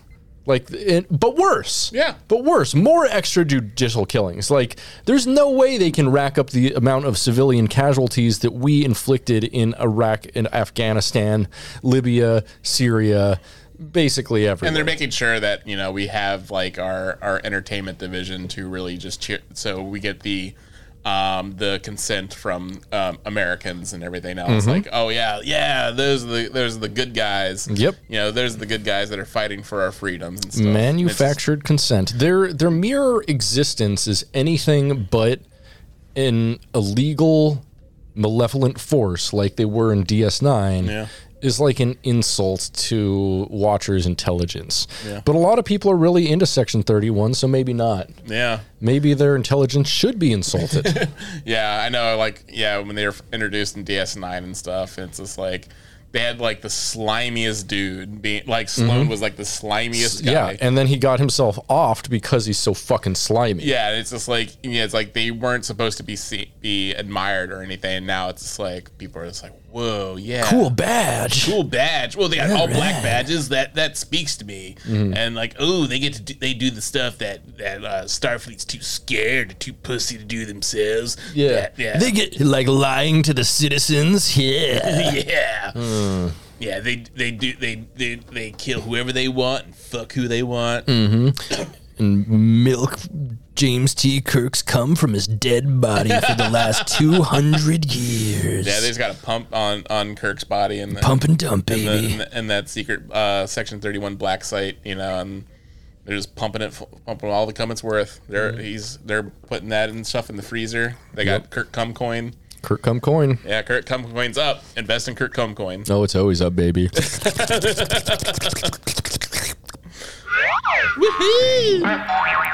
um, so Marcus, uh, no, we already got that. So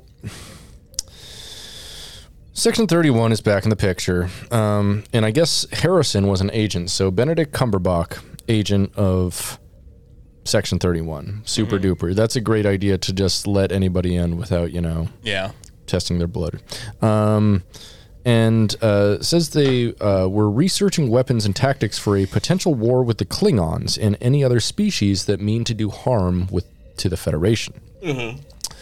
As far as Marcus is concerned, he says the but war that's like that's done generally by Starfleet. exactly Like, like, that's like that's the whole reason why like they they yeah like they patrol their borders of of, of yeah, the because Federation they space. are military, but instead they need a para intelligence organization to do the things that they should be just telling their citizens about. Like, yeah, we're going to patrol along the Romulan border because we're not friends with the Romulans mm. and they pose a threat. Yeah. Which you know, citizens would be like.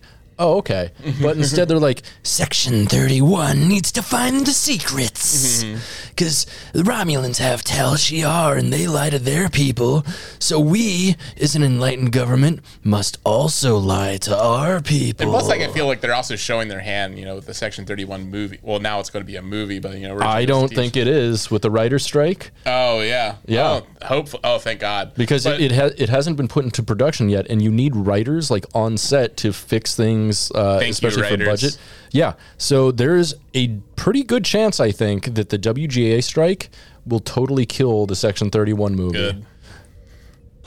but I'm uh but I was gonna say like how just like just the fact that like Michelle Yeoh, who was a Mm-hmm. character from the Mirror universe who was evil, Mm. is being being is like there, she's like she was She's, like she's been rehabilitated. yeah I mean, yeah, and well, but, still, but she was approached by Section Thirty One as like you'll fit right in. It's just like okay, aren't you just admitting like like Yeah. the true nature of of a of a secret uh, spy organization by Mm-hmm. by openly recruiting like a uh, a person from the Mirror universe? You know, the people where everyone's evil and racist. Well, that, that that's the thing. Is like what New Trek is trying to do is show us that like. Uh, yeah, Section 31 is kind of evil, but mostly because there's evil people in it. Yeah. Not that it's systemically rotten at its core, like something like the CIA. Mm-hmm. Yeah. Like maybe making an intelligence organization, or in this case, a para intelligence organization Mm-hmm. that you don't tell people about, maybe giving them a ton of power and resources is not good materially for anybody because they're just going to do bad things with it Mm-hmm. because you're giving them power to do bad secret things. Yeah. What do you think they're going to do? Good secret things? You think they're going to use that money to like build charities and shit like that? yeah, are they gonna just do it to uh, to increase their own power and influence on on politics and Mm-hmm. and uh, world affairs and everything else? Yep. There you go. Section 31 everybody. So Harrison Benedict Camberbeek He's uh, he's an agent of that. Yep. Uh, as far as Marcus is concerned, he says the war with the Klingons is already beginning. Oh shit! He says he has a new variety of advanced long range torpedoes that Kirk can use to covertly take out Harrison. He gives Kirk back command of the Enterprise, and Kirk requests Spock be reinstated as his first officer. Man, they really just, that was a real quick turnaround. It's like, uh, yeah, your your your buddy died, so we're just going to give you back the ship, even though you were just demoted for being incredibly reckless. we realize that you're very emotional right now, but here's the keys to a very powerful ship. Go be emotional and violent against the oh, people we want Oh, and we're to also putting giving you a bunch of experimental weapons. yeah, yeah, that's it. You know what? I also kind of see. Yeah, you know, I mean, it is part of the conspiracy. yeah. It's, I, I feel. I feel actually Kirk is like the best patsy for this. He is because Kirk is a he's he's a himbo. Yeah, and, and like and they're like, oh, you're you're reckless and you're gonna do something stupid. Well, you're exactly who I need to further my plans. Yeah, that's true. That's true. yeah. Played right into his hands. Yep. His, right to right into his HJ. Yeah, right, Right into his right, hand job. right, right into his swollen bird claw. No, he's a RoboCop. Remember, he's just gonna squeeze it right off. yeah, I'd buy that for a dollar. freeze, creep. um, So, as Kirk prepares to return to the Enterprise on a shuttlecraft, Bones joins him, telling Kirk he missed his checkup. Spock expresses his discomfort with extrajudicially killing uh, Barbie Girl Country Band and insists uh, Kirk take some of the travel time to reconsider. They are also joined by Dr. Carol Wallace, played by Alice Eve, who do be looking good, but way too much like a Fox News host. Uh, and which is funny you say that because she was in the um, um, that um, movie I think it was about the Fox News, the blonde Fox News host called the Bombshell or something. Interesting. yeah, she played. Uh, I can't. I can't remember who she played, but yeah, she was in that. Mm-hmm. It's about you know all of like the women coming forward about the abuse that they had at Fox News. Hell yeah. Cool. From, um, uh, what was that guy's name? The guy who was running Fox News. Uh, Robert Murdoch. oh, no, no, no, not um, the guy who is Ayers or something like that. Oh yeah, Rich, uh, R- Richard Ayers or something like Roger that. Ayers. Yeah, yeah, the guy who was actually running the thing who Yeah. got pinched for all that. Wait, was that what the movie was about, or Bill O'Reilly, or one of the other ones? Or was it about all the sexual stuff that went on there? Yeah, like uh, no, yeah, Roger Roger Ailes. Yeah. Yeah, Roger Ailes. There Yeah. you go. Um, uh, so as Kirk prepares to return, uh, we already got that. So um, they are joined by Dr. Carol Wallace, played by Alice Eve, uh, who do be looking good. Yeah, she did be looking good. and uh, she's a weapons expert who Admiral Marcus has assigned to the Enterprise as an extra science officer. Spock is alarmed by this uh, new addition. Kirk is just as surprised, but welcomes the extra hands because he very much wants to have sex with her.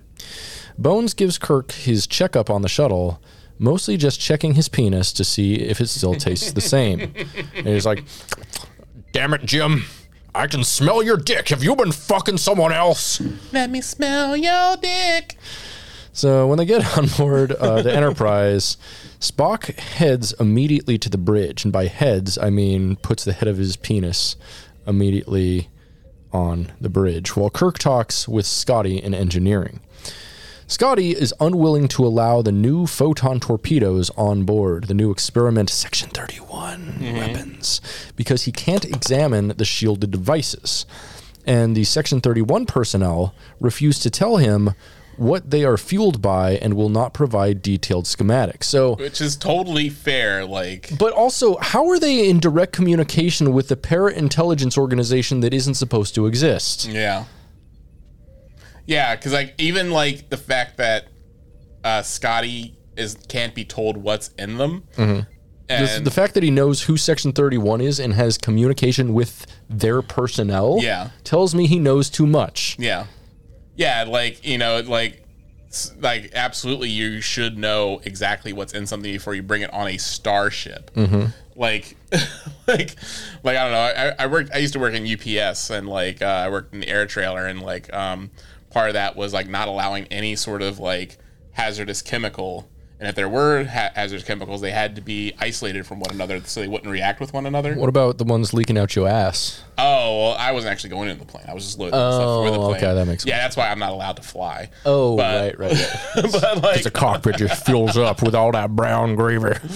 but yeah, just like, but yeah, like putting something even on a fucking plane is like super, super, uh, super regulated, Mm-hmm. and like you know you have to know exactly what's going in it because obviously like there's some sort of reaction explosion. It's going to fuck up everything. Yeah, Mm-hmm. Yeah. especially on a starship where you're you like literally everyone's life. It's like a little lifeboat in the middle of of of of dead frozen space, and that. Yeah. and then there's like But once again, this is all part of the conspiracy. All part of the conspiracy. And and the thing is, like everyone else is smart about it. Like Yeah. Scotty is smart about the conspiracy. smart. And uh, he's like, ah, fuck this. And uh, but but Kirk's like, no, Pike died. I have to give in to the conspiracy. Um, yeah, it kind of sucks. So Scotty's unwilling to let these things on board without detailed schematics or checking them. Uh, he does not want to risk firing unknown weapons around the warp core, saying ins- any instability could wreck it and kill everyone on board. Seems reasonable. yeah, Seems reasonable. I wouldn't take off on this ship with those things on board. no. Uh, yeah, like imagine if like you went on a cruise ship and they were like, uh, "Attention, yeah, we, uh, we're we're carrying experimental weapons for Raytheon because they uh, they they need it in transport." like I'd be like, "Yeah, I'm not going on this." Um, No. no, Yeah, I mean that that would be funny if they were that that cruise ship was just like, yeah, let's put put a bunch of stuff on there and Che- chemical weapons, you know. yeah. yeah. It is funny that Kirk is also just like, you know, I mean Kirk is so blinded by revenge. He's just like, Mm-hmm. You know what, this makes sense. You know, I was I just got a talking to about my recklessness. Mm-hmm. Bring on bring on the suspicious packages. Mm-hmm. Let me be double reckless. yeah, let me be double reckless. Let's double down, baby. Got my shit back because my friend died. um, so uh, Scotty is also upset that his trans warp equation was appropriated by Starfleet Command, ending up in Harrison's hands for his crime spree. I would also be very pissed. Yeah. Um, So yeah, once again, the politics on here is are very, very, very, very, very bad. Um, It's just Section Thirty One shouldn't be in this movie, and the way that J.J. Abrams and Alex Kurtzman specifically, I've seen their writing. I think they have a very deep misunderstanding of what not just like colonialist intelligence organizations, but moreover para intelligence organizations are actually used for in tools of statecraft and capitalism. They're basically glorifying like something like um, a Blackwater. Yeah. Yeah. Yeah, why not?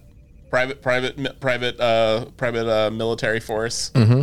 and saying not? like th- this thing isn't structurally wrong. Like the only time it is wrong is when a evil person takes control of it.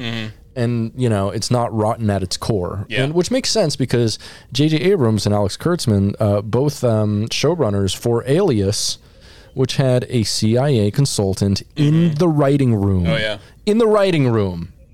So they're big friends with the CIA. I don't like it. I don't like it. I mean, at that's all. the, that's the whole point of the CIA, where it's like everything, like you know, like the, like, you know, are, do you think they're plants?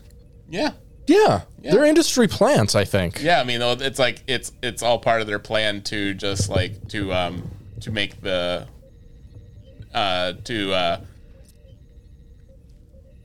Uh, you know, whitewash them basically. Not Yeah. whitewash, but yeah. Just No, like, no whitewash. Yeah, yeah, ma- yeah. To make it uh, so it's like to to get everyone the pop the population on board. So it's just like Mm-hmm. no one's going to bat an eye if they once they get more directly involved. It's like oh yeah, that's fine. They're the good guys.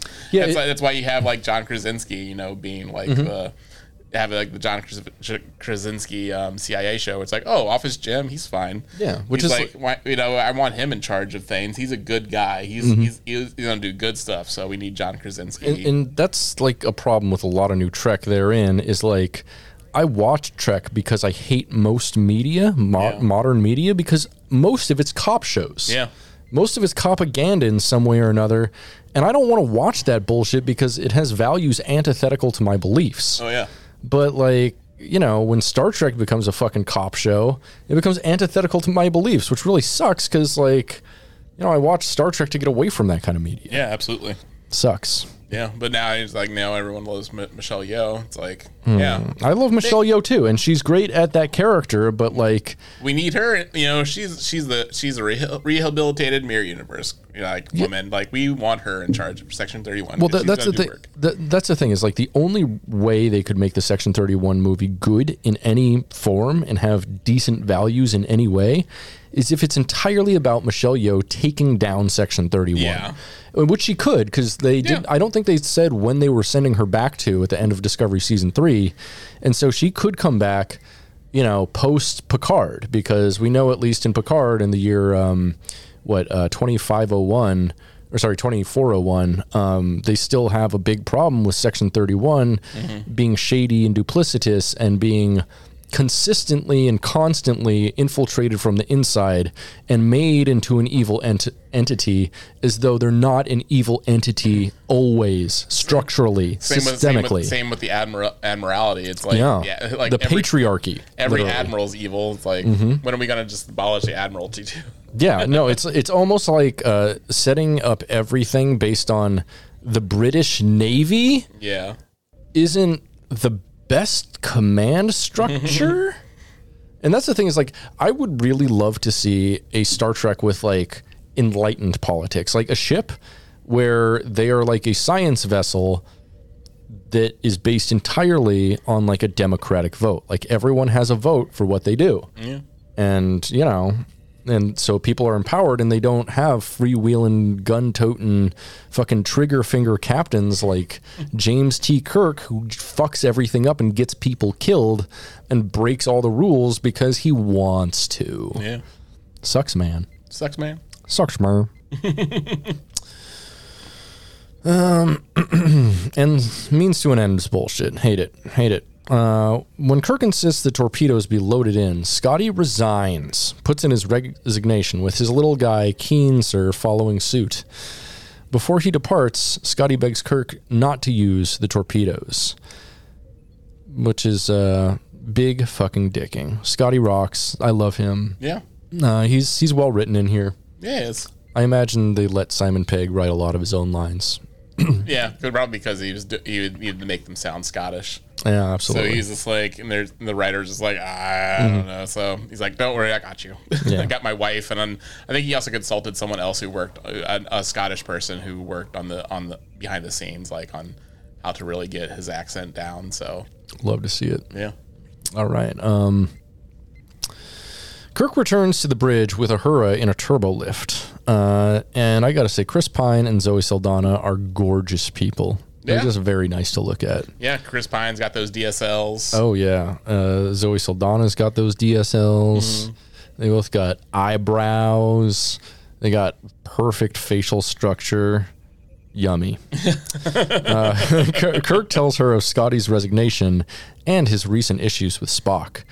She assures Kirk that um, it's not him, and maybe it's just Spock. She lets on that she and Spock have been having problems recently. Before they can discuss in more detail, they arrive at their destination.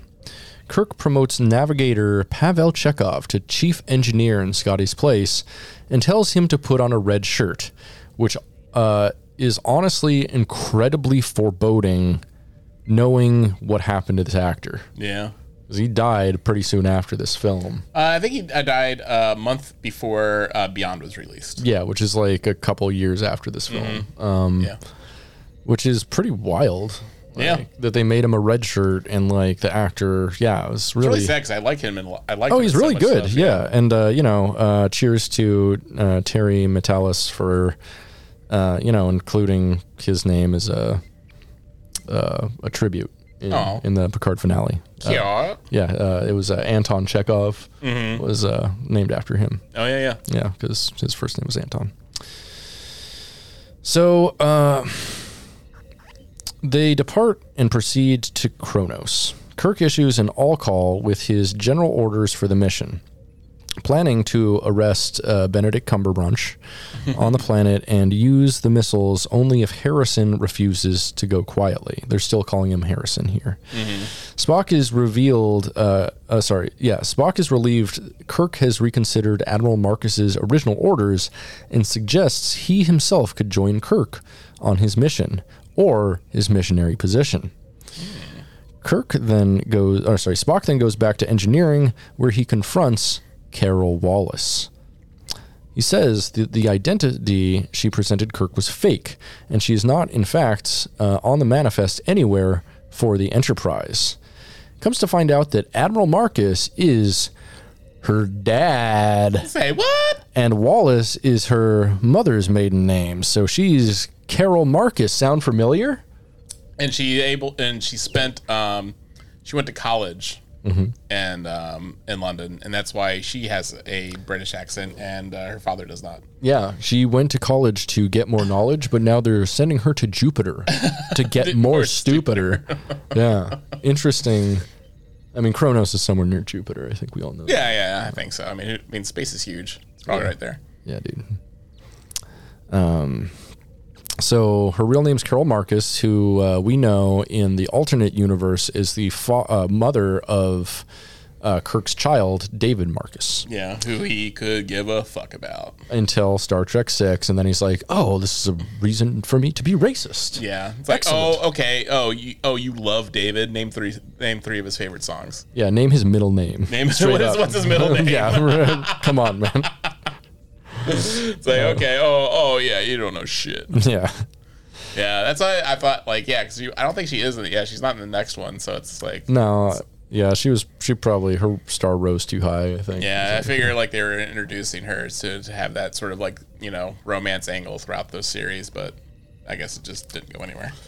I don't care. Yeah, She's fine. She's not amazing or anything. She's fine. She's serviceable. yeah, So, uh, before she can give her reasons, and uh, prior to the Enterprise reaching Kronos, the ship violently drops out of warp. Uh, Chekov has found a coolant leak in the warp core and stopped the ship manually. They are still 20 minutes away from Kronos. Kirk recruit, recruits Uhura, whose Klingon, she says, is rusty but good. Which I don't know what that means at all. I feel like if something's rusty, it's not good. yeah. Like if someone's like, "Hey, do you, you know, play guitar?" I, I'd be like either good or rusty, not not both. Do you want me? Uh, do you want me to cut cut your sandwich with this rusty knife? It's rusty but good. It's, it's cut rusty but sandwich good. is just fine. It'll cut. The, it'll cut the sandwich. You know, Uh-huh, yeah. it'll also put rust all over it. Oh yeah, uh, the uh, the film where um, Alec Baldwin murdered a person. Yeah. Rust coming soon to uh, Redbox near you. Will that be released? That'd be fucked. I mean, I think they did say like the production started again on it, so it's Yeah, like, I mean, you know, I I put out a bunch of releases I'm not happy with, mostly in my toilet. So I assume Rust might end up there as well. that's true. Oh my god. Ugh, you should have seen the one I had today. Uh, no, I shouldn't. uh, so Kirk gives command to Sulu uh, for the first time, I guess, and he's like, "It's the first time I've had the chair," uh, with orders to contact Harrison before they arrive to demand his surrender. Uh, Bones McCoy is concerned, telling him that you don't rob a bank with a getaway car that has a flat tire, which was a very Bones line. And uh, I, it, it would have been great though if Kirk is like, What's a bank? yeah. That would have made more sense. I mean, yeah, considering how he. or uh, what's a bank robbery? And Like- uh, in the fourth movie, he was confused by the concept of money. Or or yeah, or like um, he's like, uh, you mean like a sperm bank?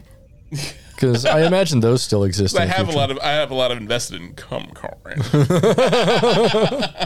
I'm, I'm kind of concerned. What do you mean a, ba- a bank? Right? They, they get robbed? I don't know. Um, so uh, where were we here? Um, so Klingon's rusty but good. So Dr. McCoy is concerned, telling him you don't rob a bank with a car that has a flat tire.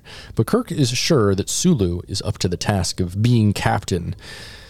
Uh, they use a vehicle they confiscated a month before in the Mudd incident, probably alluding to our old friend Harry Mudd, unless uh, you know maybe they got the mud butt, which is also what Harry Mudd calls it when he tops oh yeah, yeah. uh, or bottoms actually. It's both involve a butt for him. Uh, so Kirk orders two other officers, including Hendorff, to remove their red shirts and change into some more casual clothing. What was that? Oh, I think that was the, the thing. Let me see if it's still recording. Okay. So um, Kirk orders the two officers, including Hendorff, to remove their red shirts and change into more casual clothing, uh, and says uh, they cannot have any obvious connection to the Federation on the mission, lest they start an interstellar war.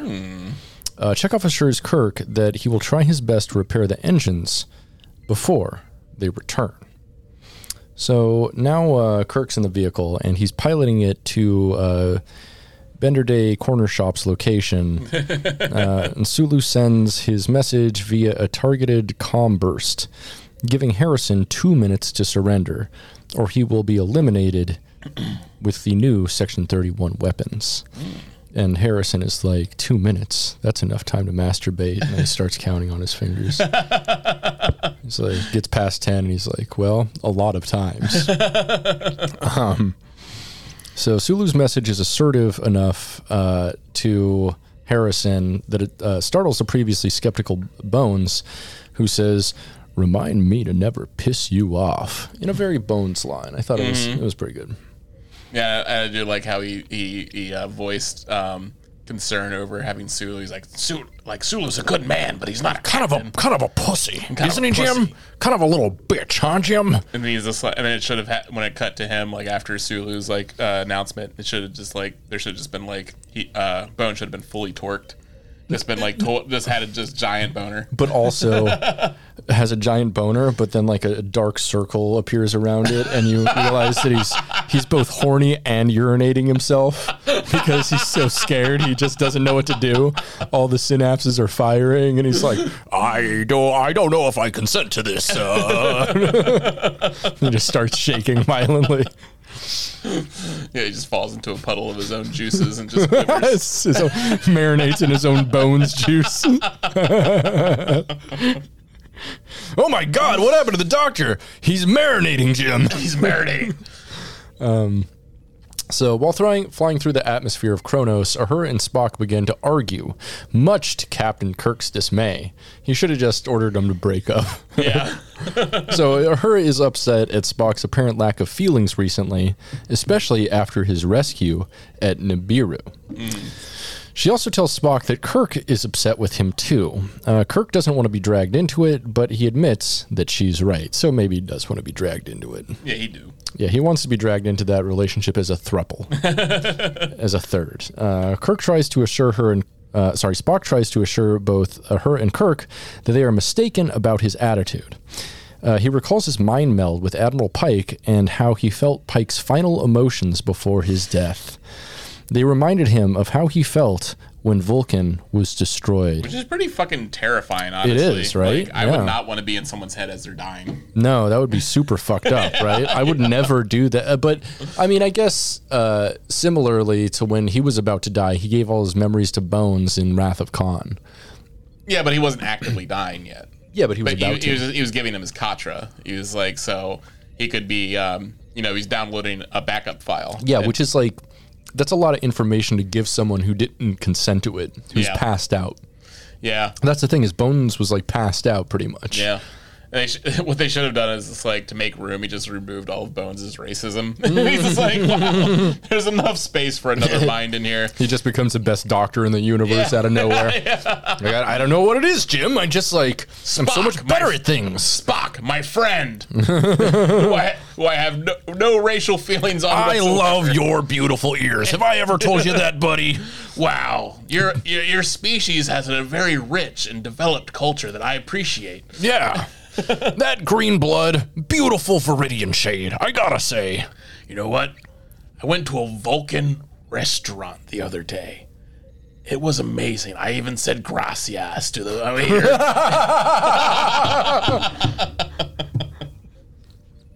Yeah, he, he is the type that would say gracias to the waiter. um.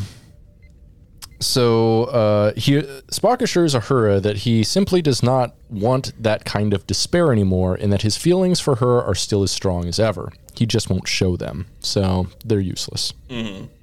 Suddenly, the ship comes under fire from a D4 class Klingon vessel. That means four dicks. D4. Damn. It's a double the Klingon. um, apparently on a random patrol. Without any offensive capabilities uh, besides Bones' racism, Kirk is given access to all the ship's fuel cells to evade the patrol fire and to outrun it. He finds a narrow space and squeezes the ship through it, evading capture. Kirk thinks that they have escaped, but Uhura suggests the Klingons may be jamming their sensors. The Starfleet officers are soon surrounded by three more D4 class ships, meaning three times D4 is 12 Klingon penises. Oh shit. That's a lot of Klingon penis. uh, and they order them to land.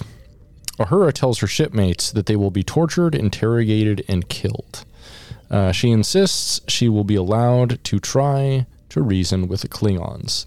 And this is pretty consistent with early Klingons in TOS, at least. Like, the Klingons were kind of a pretty malevolent, warlike race for quite a while, up until DS9. And, and when Martok takes over, really, like, the Klingon culture really like I don't know, past that, we never see the Klingon culture really uh, portrayed negatively. Yeah. Uh, but we don't really see the Klingon culture much at all after that, unfortunately. Yeah. And I'd love to see more, but like after DS9, we don't see him obviously like really at all in Voyager, which is basically the only thing besides Picard after that. And we don't see Klingons like at all in Star Trek Picard. Except for Worf. Yeah, but I mean real Klingons. Yeah, yeah. yeah. Klingons that didn't leave their We see a million Orions though. Uh huh. I, I don't know, you know. Also, I noticed like an Orion on Earth at one point in this movie, really. and I was like, "That's interesting." I don't feel like we were on like buddy buddy terms with Orion. Kelvin universe, who cares? Yeah, yeah, They- yeah. He's got some different ideas going that's like, so he can do whatever he wants with Yeah. the bullshit. I don't But care. yeah, I just thought it was funny. Like, hey, there's an Orion just hanging out on on, uh, on in San Francisco. That's cool. So Uhura tells her shipmates that they will be killed. Uh, she insists she be allowed to try to reason with the Klingons. Yeah, as a communicator, this is a bad idea. The trading craft lands and Uhura leaves the vessel, confronted by like 15 or 20 Klingon warriors wearing these full face armored helmets that honestly are sick as fuck. they're they're really cool. They look really cool, and I, I wish like yeah we'd see like Klingons with helmets more. Yeah. and things because it makes sense, I guess, because they're doing war like hand to hand combat and shit all the time. Mm-hmm. Like it would make sense to have more armor than what they usually have. And I always, but I always, felt like their skulls were doubly reinforced anyway.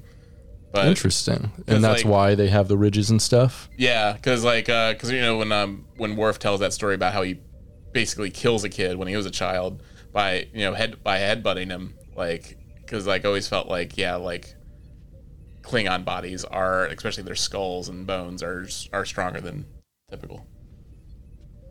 Why are you watching a video of just Yoshi waving his butt at you? it's it's it's it's it's uh, it's from Mario. This is like bottom Yoshi, like. Please, says, pretty please, Why does why does Yoshi throw it back in a melancholy way when it comes third in Mario Party 10? please, would you fuck my little butt?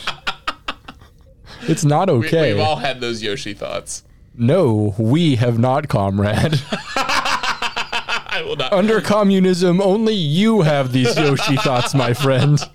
Look, you know what that tongue do, Yoshi? What that tongue do? That, that that's he, that's that's his the noise he makes. Like it's like a gagging noise, right? It's like or something, Mm-hmm. Yeah. but it's really like it, or, or boop. yeah. Or it doesn't come if it if it noise. weren't eight bit, it'd sound like.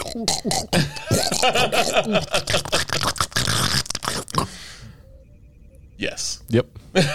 we need to pause real quick. Or? we love we love that Yoshi has human toes. We do. human-like feet. Uh, You know, uh, no one loves that. That's why uh, Quentin Tarantino tried to get the Super Mario Brothers film. Oh yeah, yeah, He's gonna do the whole barefoot Yoshi thing. Mm. We love barefoot Yoshi, don't we, folks? Um, so uh, the trading craft, craft lands, and Uhura leaves the vessel, confronted by these warriors with sick helmets. Spock warns Kirk not to interfere, lest he incur the wrath, uh, their wrath, and Uhura's. Still, Kirk gets some phasers ready just in case. Uhura tells the Klingon patrol that she and her allies are on the planet to arrest a criminal who has put both of their planets in danger. The leader of patrol, who removes his helmet and has a bunch of really cool pierced ridges. Yeah, that was. That's, I think that's the first time we've seen that, right? Yeah, yeah, yeah. Um, which I mean, you know, I hear it gets extra sensitive if you have the pierced ridge. Oh yeah, Yeah, yeah, yeah. That's where the Klingon clit is. Hell yeah. Clit on. Klingons. Um, so he tells her that he has little concern for humans killing humans. Uh, hoping to play on the Klingon strong traditions, Uhura counters that the criminal has no honor. The leader is unimpressed, however, and the he grabs Uhura by her jaw and dra- draws a knife, preparing to kill her in the face. However, Uh oh. Suddenly, somebody shoots down the Klingon patrol. It's Benderbot Cummins stuff. Armed with a phaser rifle and a larger beam cannon. He's double handing it like he's on um, Yeah, it's like Fortnite or some shit. Something that it does, it looks like like the the that that cannon looks like it was supposed to be attached to a to a uh, vehicle. But I think Yeah. because of his strength, he's able to just wield it with one arm. Yeah, definitely. Yeah. yeah, He's definitely dual wielding stuff that should be like, you know, two hand weapons. Yeah. For sure. Because he's jacked. uh, so the Enterprise officers attack with a mix of fi- uh, phaser fire and hand to hand combat. which is a very confusing fight because like the Klingons are fighting both both uh, Khan and the and the Starfleet officers. Correct. And wait, wait. I'm sorry. Who? I mean the secret Starfleet officers. No, the Starfleet officers and Harrison. Oh, and Harrison. Harrison or or uh, uh, Bend and Snap, uh, Crap and Oh, Crap and yeah. Bath. yeah, Yeah. There hasn't been a reveal yet, No, Patrick. sorry. No Yeah, reveal yet. Excuse me, John Harrison. John Harrison. Thank you. and the Starfleet officers, where it's and and but the, it seems like um, Kirk and stuff are also hiding from Benedict Cumberbatch, Mm-hmm. and so it's like yeah, it's like it's just a free for all. Everyone's just trying to kill each other. Hell But, yeah. but clearly, like I think, like the Klingons probably should have like focused more on Benedict Cumberbatch Mm-hmm. because like he's just like just mowing them down, like they're just not even there. and I mean, like Harrison should have uh, focused more probably on Starfleet officers because all of them remain alive. Yeah, except for the two red shirts they brought. Well, yeah, they don't matter though. Yeah. I'm, I'm talking about like the ones that matter. Yeah, the ones that matter. the So, so. R- R.I.P. those two red shirts, by the way. yeah, yeah. What are their name were names were? Uh, one started with an H, but I don't remember. Yeah. So- now he's dead, so who Yep. cares? Yeah, he can have an H-shaped gravestone. How about that? so, um, other Klingon ships drop reinforcements, but they are also killed. Uh, Harrison kills the last few Klingons with their own knives. Then he turns his cannon on Kirk and asks how many of the advanced torpedoes he has. Spock replies after Kirk doesn't, saying that they have 72 of them. Harrison immediately surrenders unconditionally. Kirk accepts this, then attempts to knock Harrison out by punching and beating him repeatedly, none of which has any effect on him whatsoever because he's just too good. Yes. So this is torture. Yeah. This is 100% extra like so he surrenders unconditionally And so Kirk decides to do violence and a bunch of violence to him. It was pretty funny how the how the none of the punches were landing and like Khan just looked bored with it. He's just Yeah. like, all right, get it over with. Right, Yeah, but like the the fact that the captain did this uh, tells me he is not fit to be captain in any way. This is bad politics. This is bad politics. Having like a fucking like let also- your it's hero do this and not discuss it in any way. It's also demonstrating just like also like how Khan does not give a fuck about Kirk at this moment. Like it's just like it's like even like and I, that's also another thing I will say is like the difference between you know like um, uh, Ricardo Montalban and and Benedict Cumberbatch. It's like uh, Be- Benedict like Cucumber Batch is not Bugle Boy Captain Crunch. Bugle Boy Captain Crunch. He's not fucking charismatic in the slightest. Whereas Ricardo Montalban, like you know, he was very he is he was very it was very obvious. Like his like one part of Khan, Is his charm? the charm is like Yeah. his, he, he was he, you know he at one point he led what a third of Earth. Yeah. Or something, Yeah. and so like, and so a part of that is like you have to be a very charismatic, um, um, engaging leader. Yeah. and and Boo Boo Boo Boo uh, Um, Boo Boo Kinder kind. Bender Boo Boo Kinderkind. He's just like he's just like plays he plays this character too straight. Too well, too straight, too dark. Really. Yeah, too dark, too moody, too brooding. everything he says is like, I have waited for so long Yeah. for all of the pieces to fall into place. And I'm like, yeah, I mean, he's not a bad actor. It's just like, he's like, they're relying on this movie being good based on his performance largely. Yeah. And his performance is fine. It's just like too much. And I don't know. I'm not also, really sold. It's also like also like skating by on our previous Yes. knowledge of Khan. Yes. Because otherwise, if you were to if you were to look at this character without like the the existing history of Khan, Mm-hmm. he wouldn't seem as a he wouldn't seem like you would be kind of confused about what his whole deal is. yes, absolutely. like and yeah, it's just like yeah, like I don't like I don't like how they play him. They play him very boring. He's Mm-hmm. he's you know they just they, they think like the whole character of Khan is that he's like super strong, and that so it's more of like Mm-hmm. super strong and super smart. and super smart, and so he just does super strong, super smart stuff. Where he's not like yeah, because like in Space Seed, he was able to to practically convince a woman to leave Starfleet. yeah, 100%. He, he convinced a woman to leave Starfleet, Mm-hmm. and because he's like, yeah, he exuded this like this like this sex appeal, like this. In, he's like he's a fascinating person. Like she was like painting him, like and Mm-hmm. and Benedict Cumberbatch, he just seems like he's just like a morose British person. I mean, Like, he is. I mean, that's the thing. It's like, I think they saw like Sherlock, and they're like, "Yeah, can you do Sherlock, but evil for us?" I'm like, it doesn't. That's not Khan. Yeah, Khan is super smart and super strong, and like inexplicably so, like fucking Sherlock. But it's like, it's a totally different thing, and I feel like it's a complete misunderstanding of this character. And also, the character is supposed to be like Indian, and then Yeah. going for the Indian colonizer to play him was probably a bad choice yeah, in retrospect. Um, but anyway, so um, Borders Books Captain Crunch is returned to the Enterprise and taken to the brig. Uh, Dr. McCoy takes a blood sample to try to figure out the prisoner's physiology. Harrison insists that he be allowed to speak with Kirk.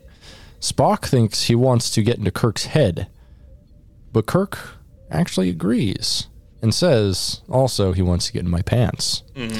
Harrison somehow knows about the damage to the warp core, suggesting something is perhaps amiss at the uh, or something strange is afoot at the Circle K.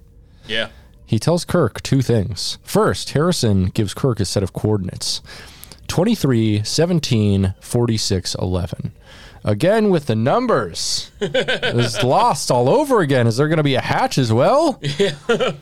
Is there going to be um, a, a ghost, a smoke monster? That's what I know about Lost. Yeah, that's, yeah. I know, there's a, I know there's a smoke monster. Uh-huh. Um, Mac from Always Sunny was in an episode. Cool. Yeah. I, I sorry, I don't know shit about Lost. So it's okay. you seem pretty lost. Hey, got him, got him. So uh, the coordinates he gives are a point near Earth somewhere. Harrison says Kirk can find some answers there. He then insists they open one of the photon torpedoes to find out what's inside of it. Hey, that would have been a great idea to do in the first place. Yeah, but they weren't allowed to.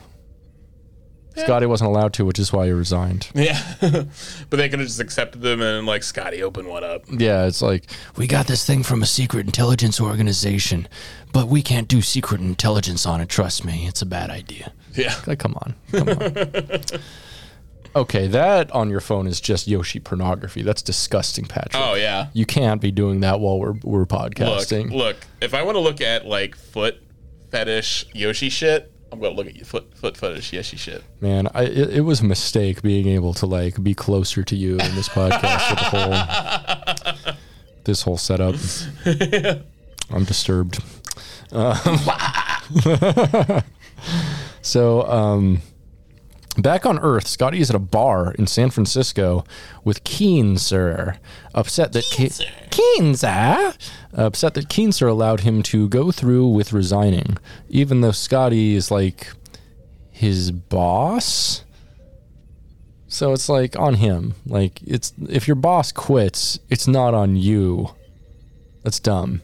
Yeah. Kirk Well, contact. also Keenser doesn't talk, so Yeah. it's just like he could he could have just been like it's, it's, hard to even under, know if he's even like aware of his surroundings. I think he is because fucking Scotty calls him like he's like yeah and he says something super racist uh, mm-hmm. because Keenser has like a I don't know he's got like a shell head mm. or something and he's like ah and you just sat there like a clam or some shit like that and I'm like yo yo dude that's like racist shit um but then like Keenser makes a face like what you what fuck you just say to me excuse me you know, it could just be like a face he just makes. Like it doesn't seem. he could That's just be- true, He he could just- just, he could just be reacting. that's him laughing Yeah, he's just like, and then there's just like, I mean, Keenser just follows him around. He's just like, it's like, wait, what do you actually do around here, Keenser? Keenser Keenser, Keens! I come and I Keens I come and I Keens. I also uh, like to boof things.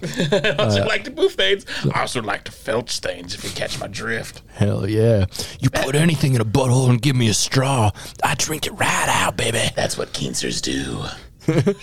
Especially if it's something especially caustic. You put some bleach in someone's asshole, give me a bendy straw, I'm having a birthday, baby. Um, I kind of wonder if he's also looks different underneath if he does have a shell outside because you know he just has eye stalks. Yeah. So I'm wondering if like that's actually not. Oh, I wonder if he's just like a giant penis trapped in a shell. or he's like yeah like a weird crawfish or something. Craw- like, Crawdad. crawdad. You just go get that crawdad up in there. Get a get, get a Keens bake going on. Yeah, we go we go make that uh, we grill up that alligator with that crawdad there. Get, Yeah, get, get get, a stick of butter. Get, got- get a couple yeah. stick of that Yeah, garlic we- butter up there. We got that gator. We got that crawfish. We got that quinto. We got all of that. that boil, that boil now.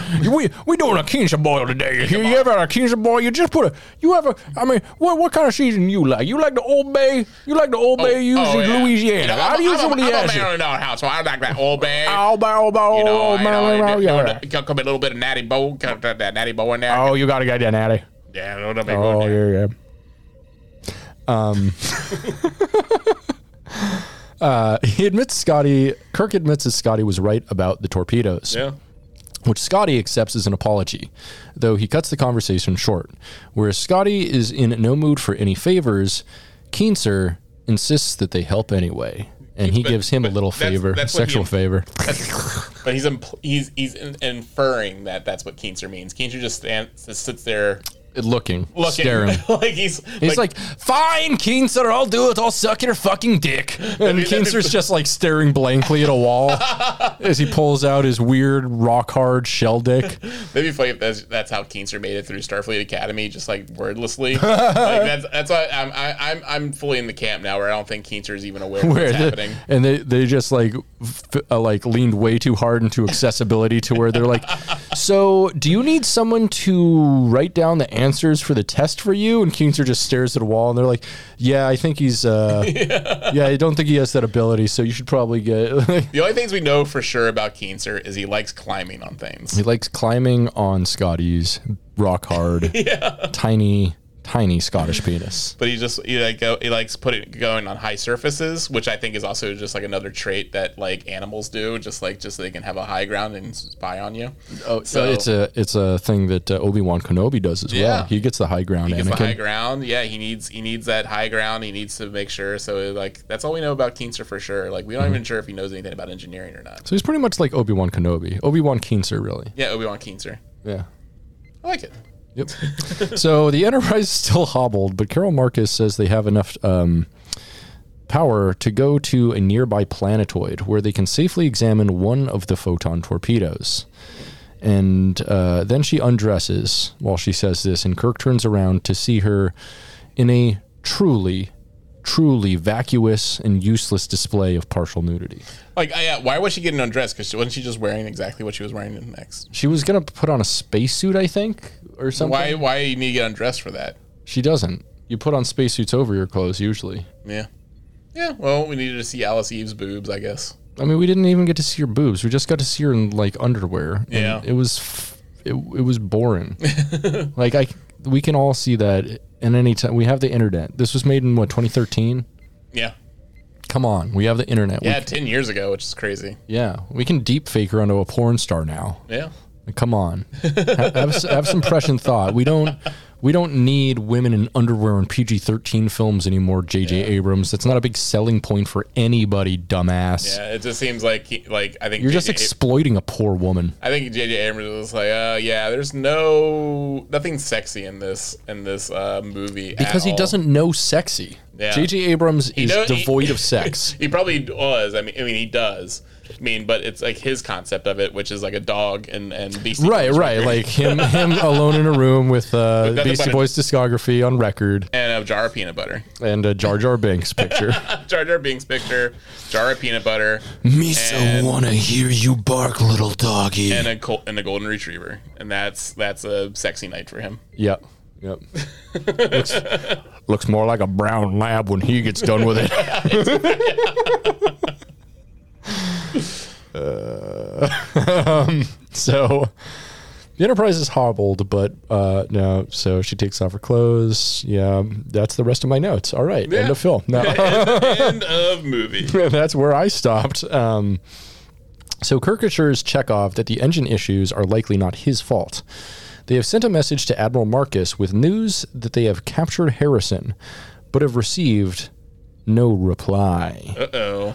Spock reveals the true identity of Carol Marcus to Kirk and suggests that she and Dr. McCoy can try to open a photon torpedo together. Later, on the surface of the planetoid where they're going to open up this photon torpedo, Marcus directs McCoy into in cutting a necessary wire. The moment he does, the compartment slams shut on his arm and he's like, "God damn it." And the torpedo arms with a 30-second timer. It's a big bomb tension sequence just like earlier in the film and it's very cheap stakes. Fucking JJ Abrams loves the the bomb trope Oh yeah. the the two seconds left bomb trope.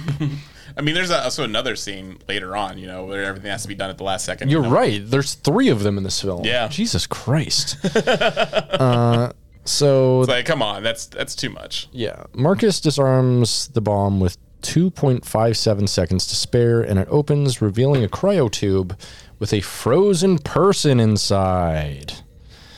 Um, the coordinates Harrison gave take Scotty to guess where? Jupiter to get more stupider. Uh, where he finds a large shipyard. Following a sortie of similar shuttlecraft, what Scotty sees in the shipyard alarms him. Bum bum bum bum bum bum bum. Back on the Enterprise. Doctor McCoy examines the cryo tube. Yep, it's come. The body preserved inside is still viable, but humans have not needed cryogenic technology since they became warp capable. The person inside is, in fact, 300 years old. Say what? Kirk and Spock return to uh, biblical Caper Cat for answers. He says all the torpedoes contain his old crew. Harrison, John Harrison, is played by Brickleback Cracker Hat, reveals himself to be none other than Khan Noonien Singh, Whoa. a genetically engineered human, the Khan from Star Trek II Into Darkness slash Star Trek II The Wrath of Khan. Two. oh boy, you already probably knew that because Yeah. the marketing for this movie fucking dropped the ball, huh? Mm-hmm. And you already dropped the ball in this podcast too, old man. times. Multiple times. Oh yeah. You're a, like a bad basketball player. That was a terrible analogy. I'm sure everyone's seen this movie by now. I'd h- hope not. Uh, I but hope maybe I don't know. It's it's fine. Um, Yeah. So But that's, it was it was funny because I do remember when this movie was released, like everyone online was saying like that's Khan, that's fucking Khan. And, yeah, because it's J- obviously Khan. And JJ was like, no, what? No, no, come on. no, come on! It's a completely new, separate character. It's someone else. And- It's Sherlock. You've seen Sherlock. Everyone likes Sherlock. Um. Yeah. So whatever. Yeah, I That's think, what. but I think this movie would have been a lot better if it wasn't Khan. Honestly. Oh, absolutely, absolutely. Uh, but that's uh, where we're gonna leave the show for now. Uh, you got anything else to say? no, I'm good. Well, uh, if you want to listen to the entire show right now, go subscribe to us at patreon.com slash dumbidiotbs. Yeah. All right. Uh, so uh, goodbye for now, everybody.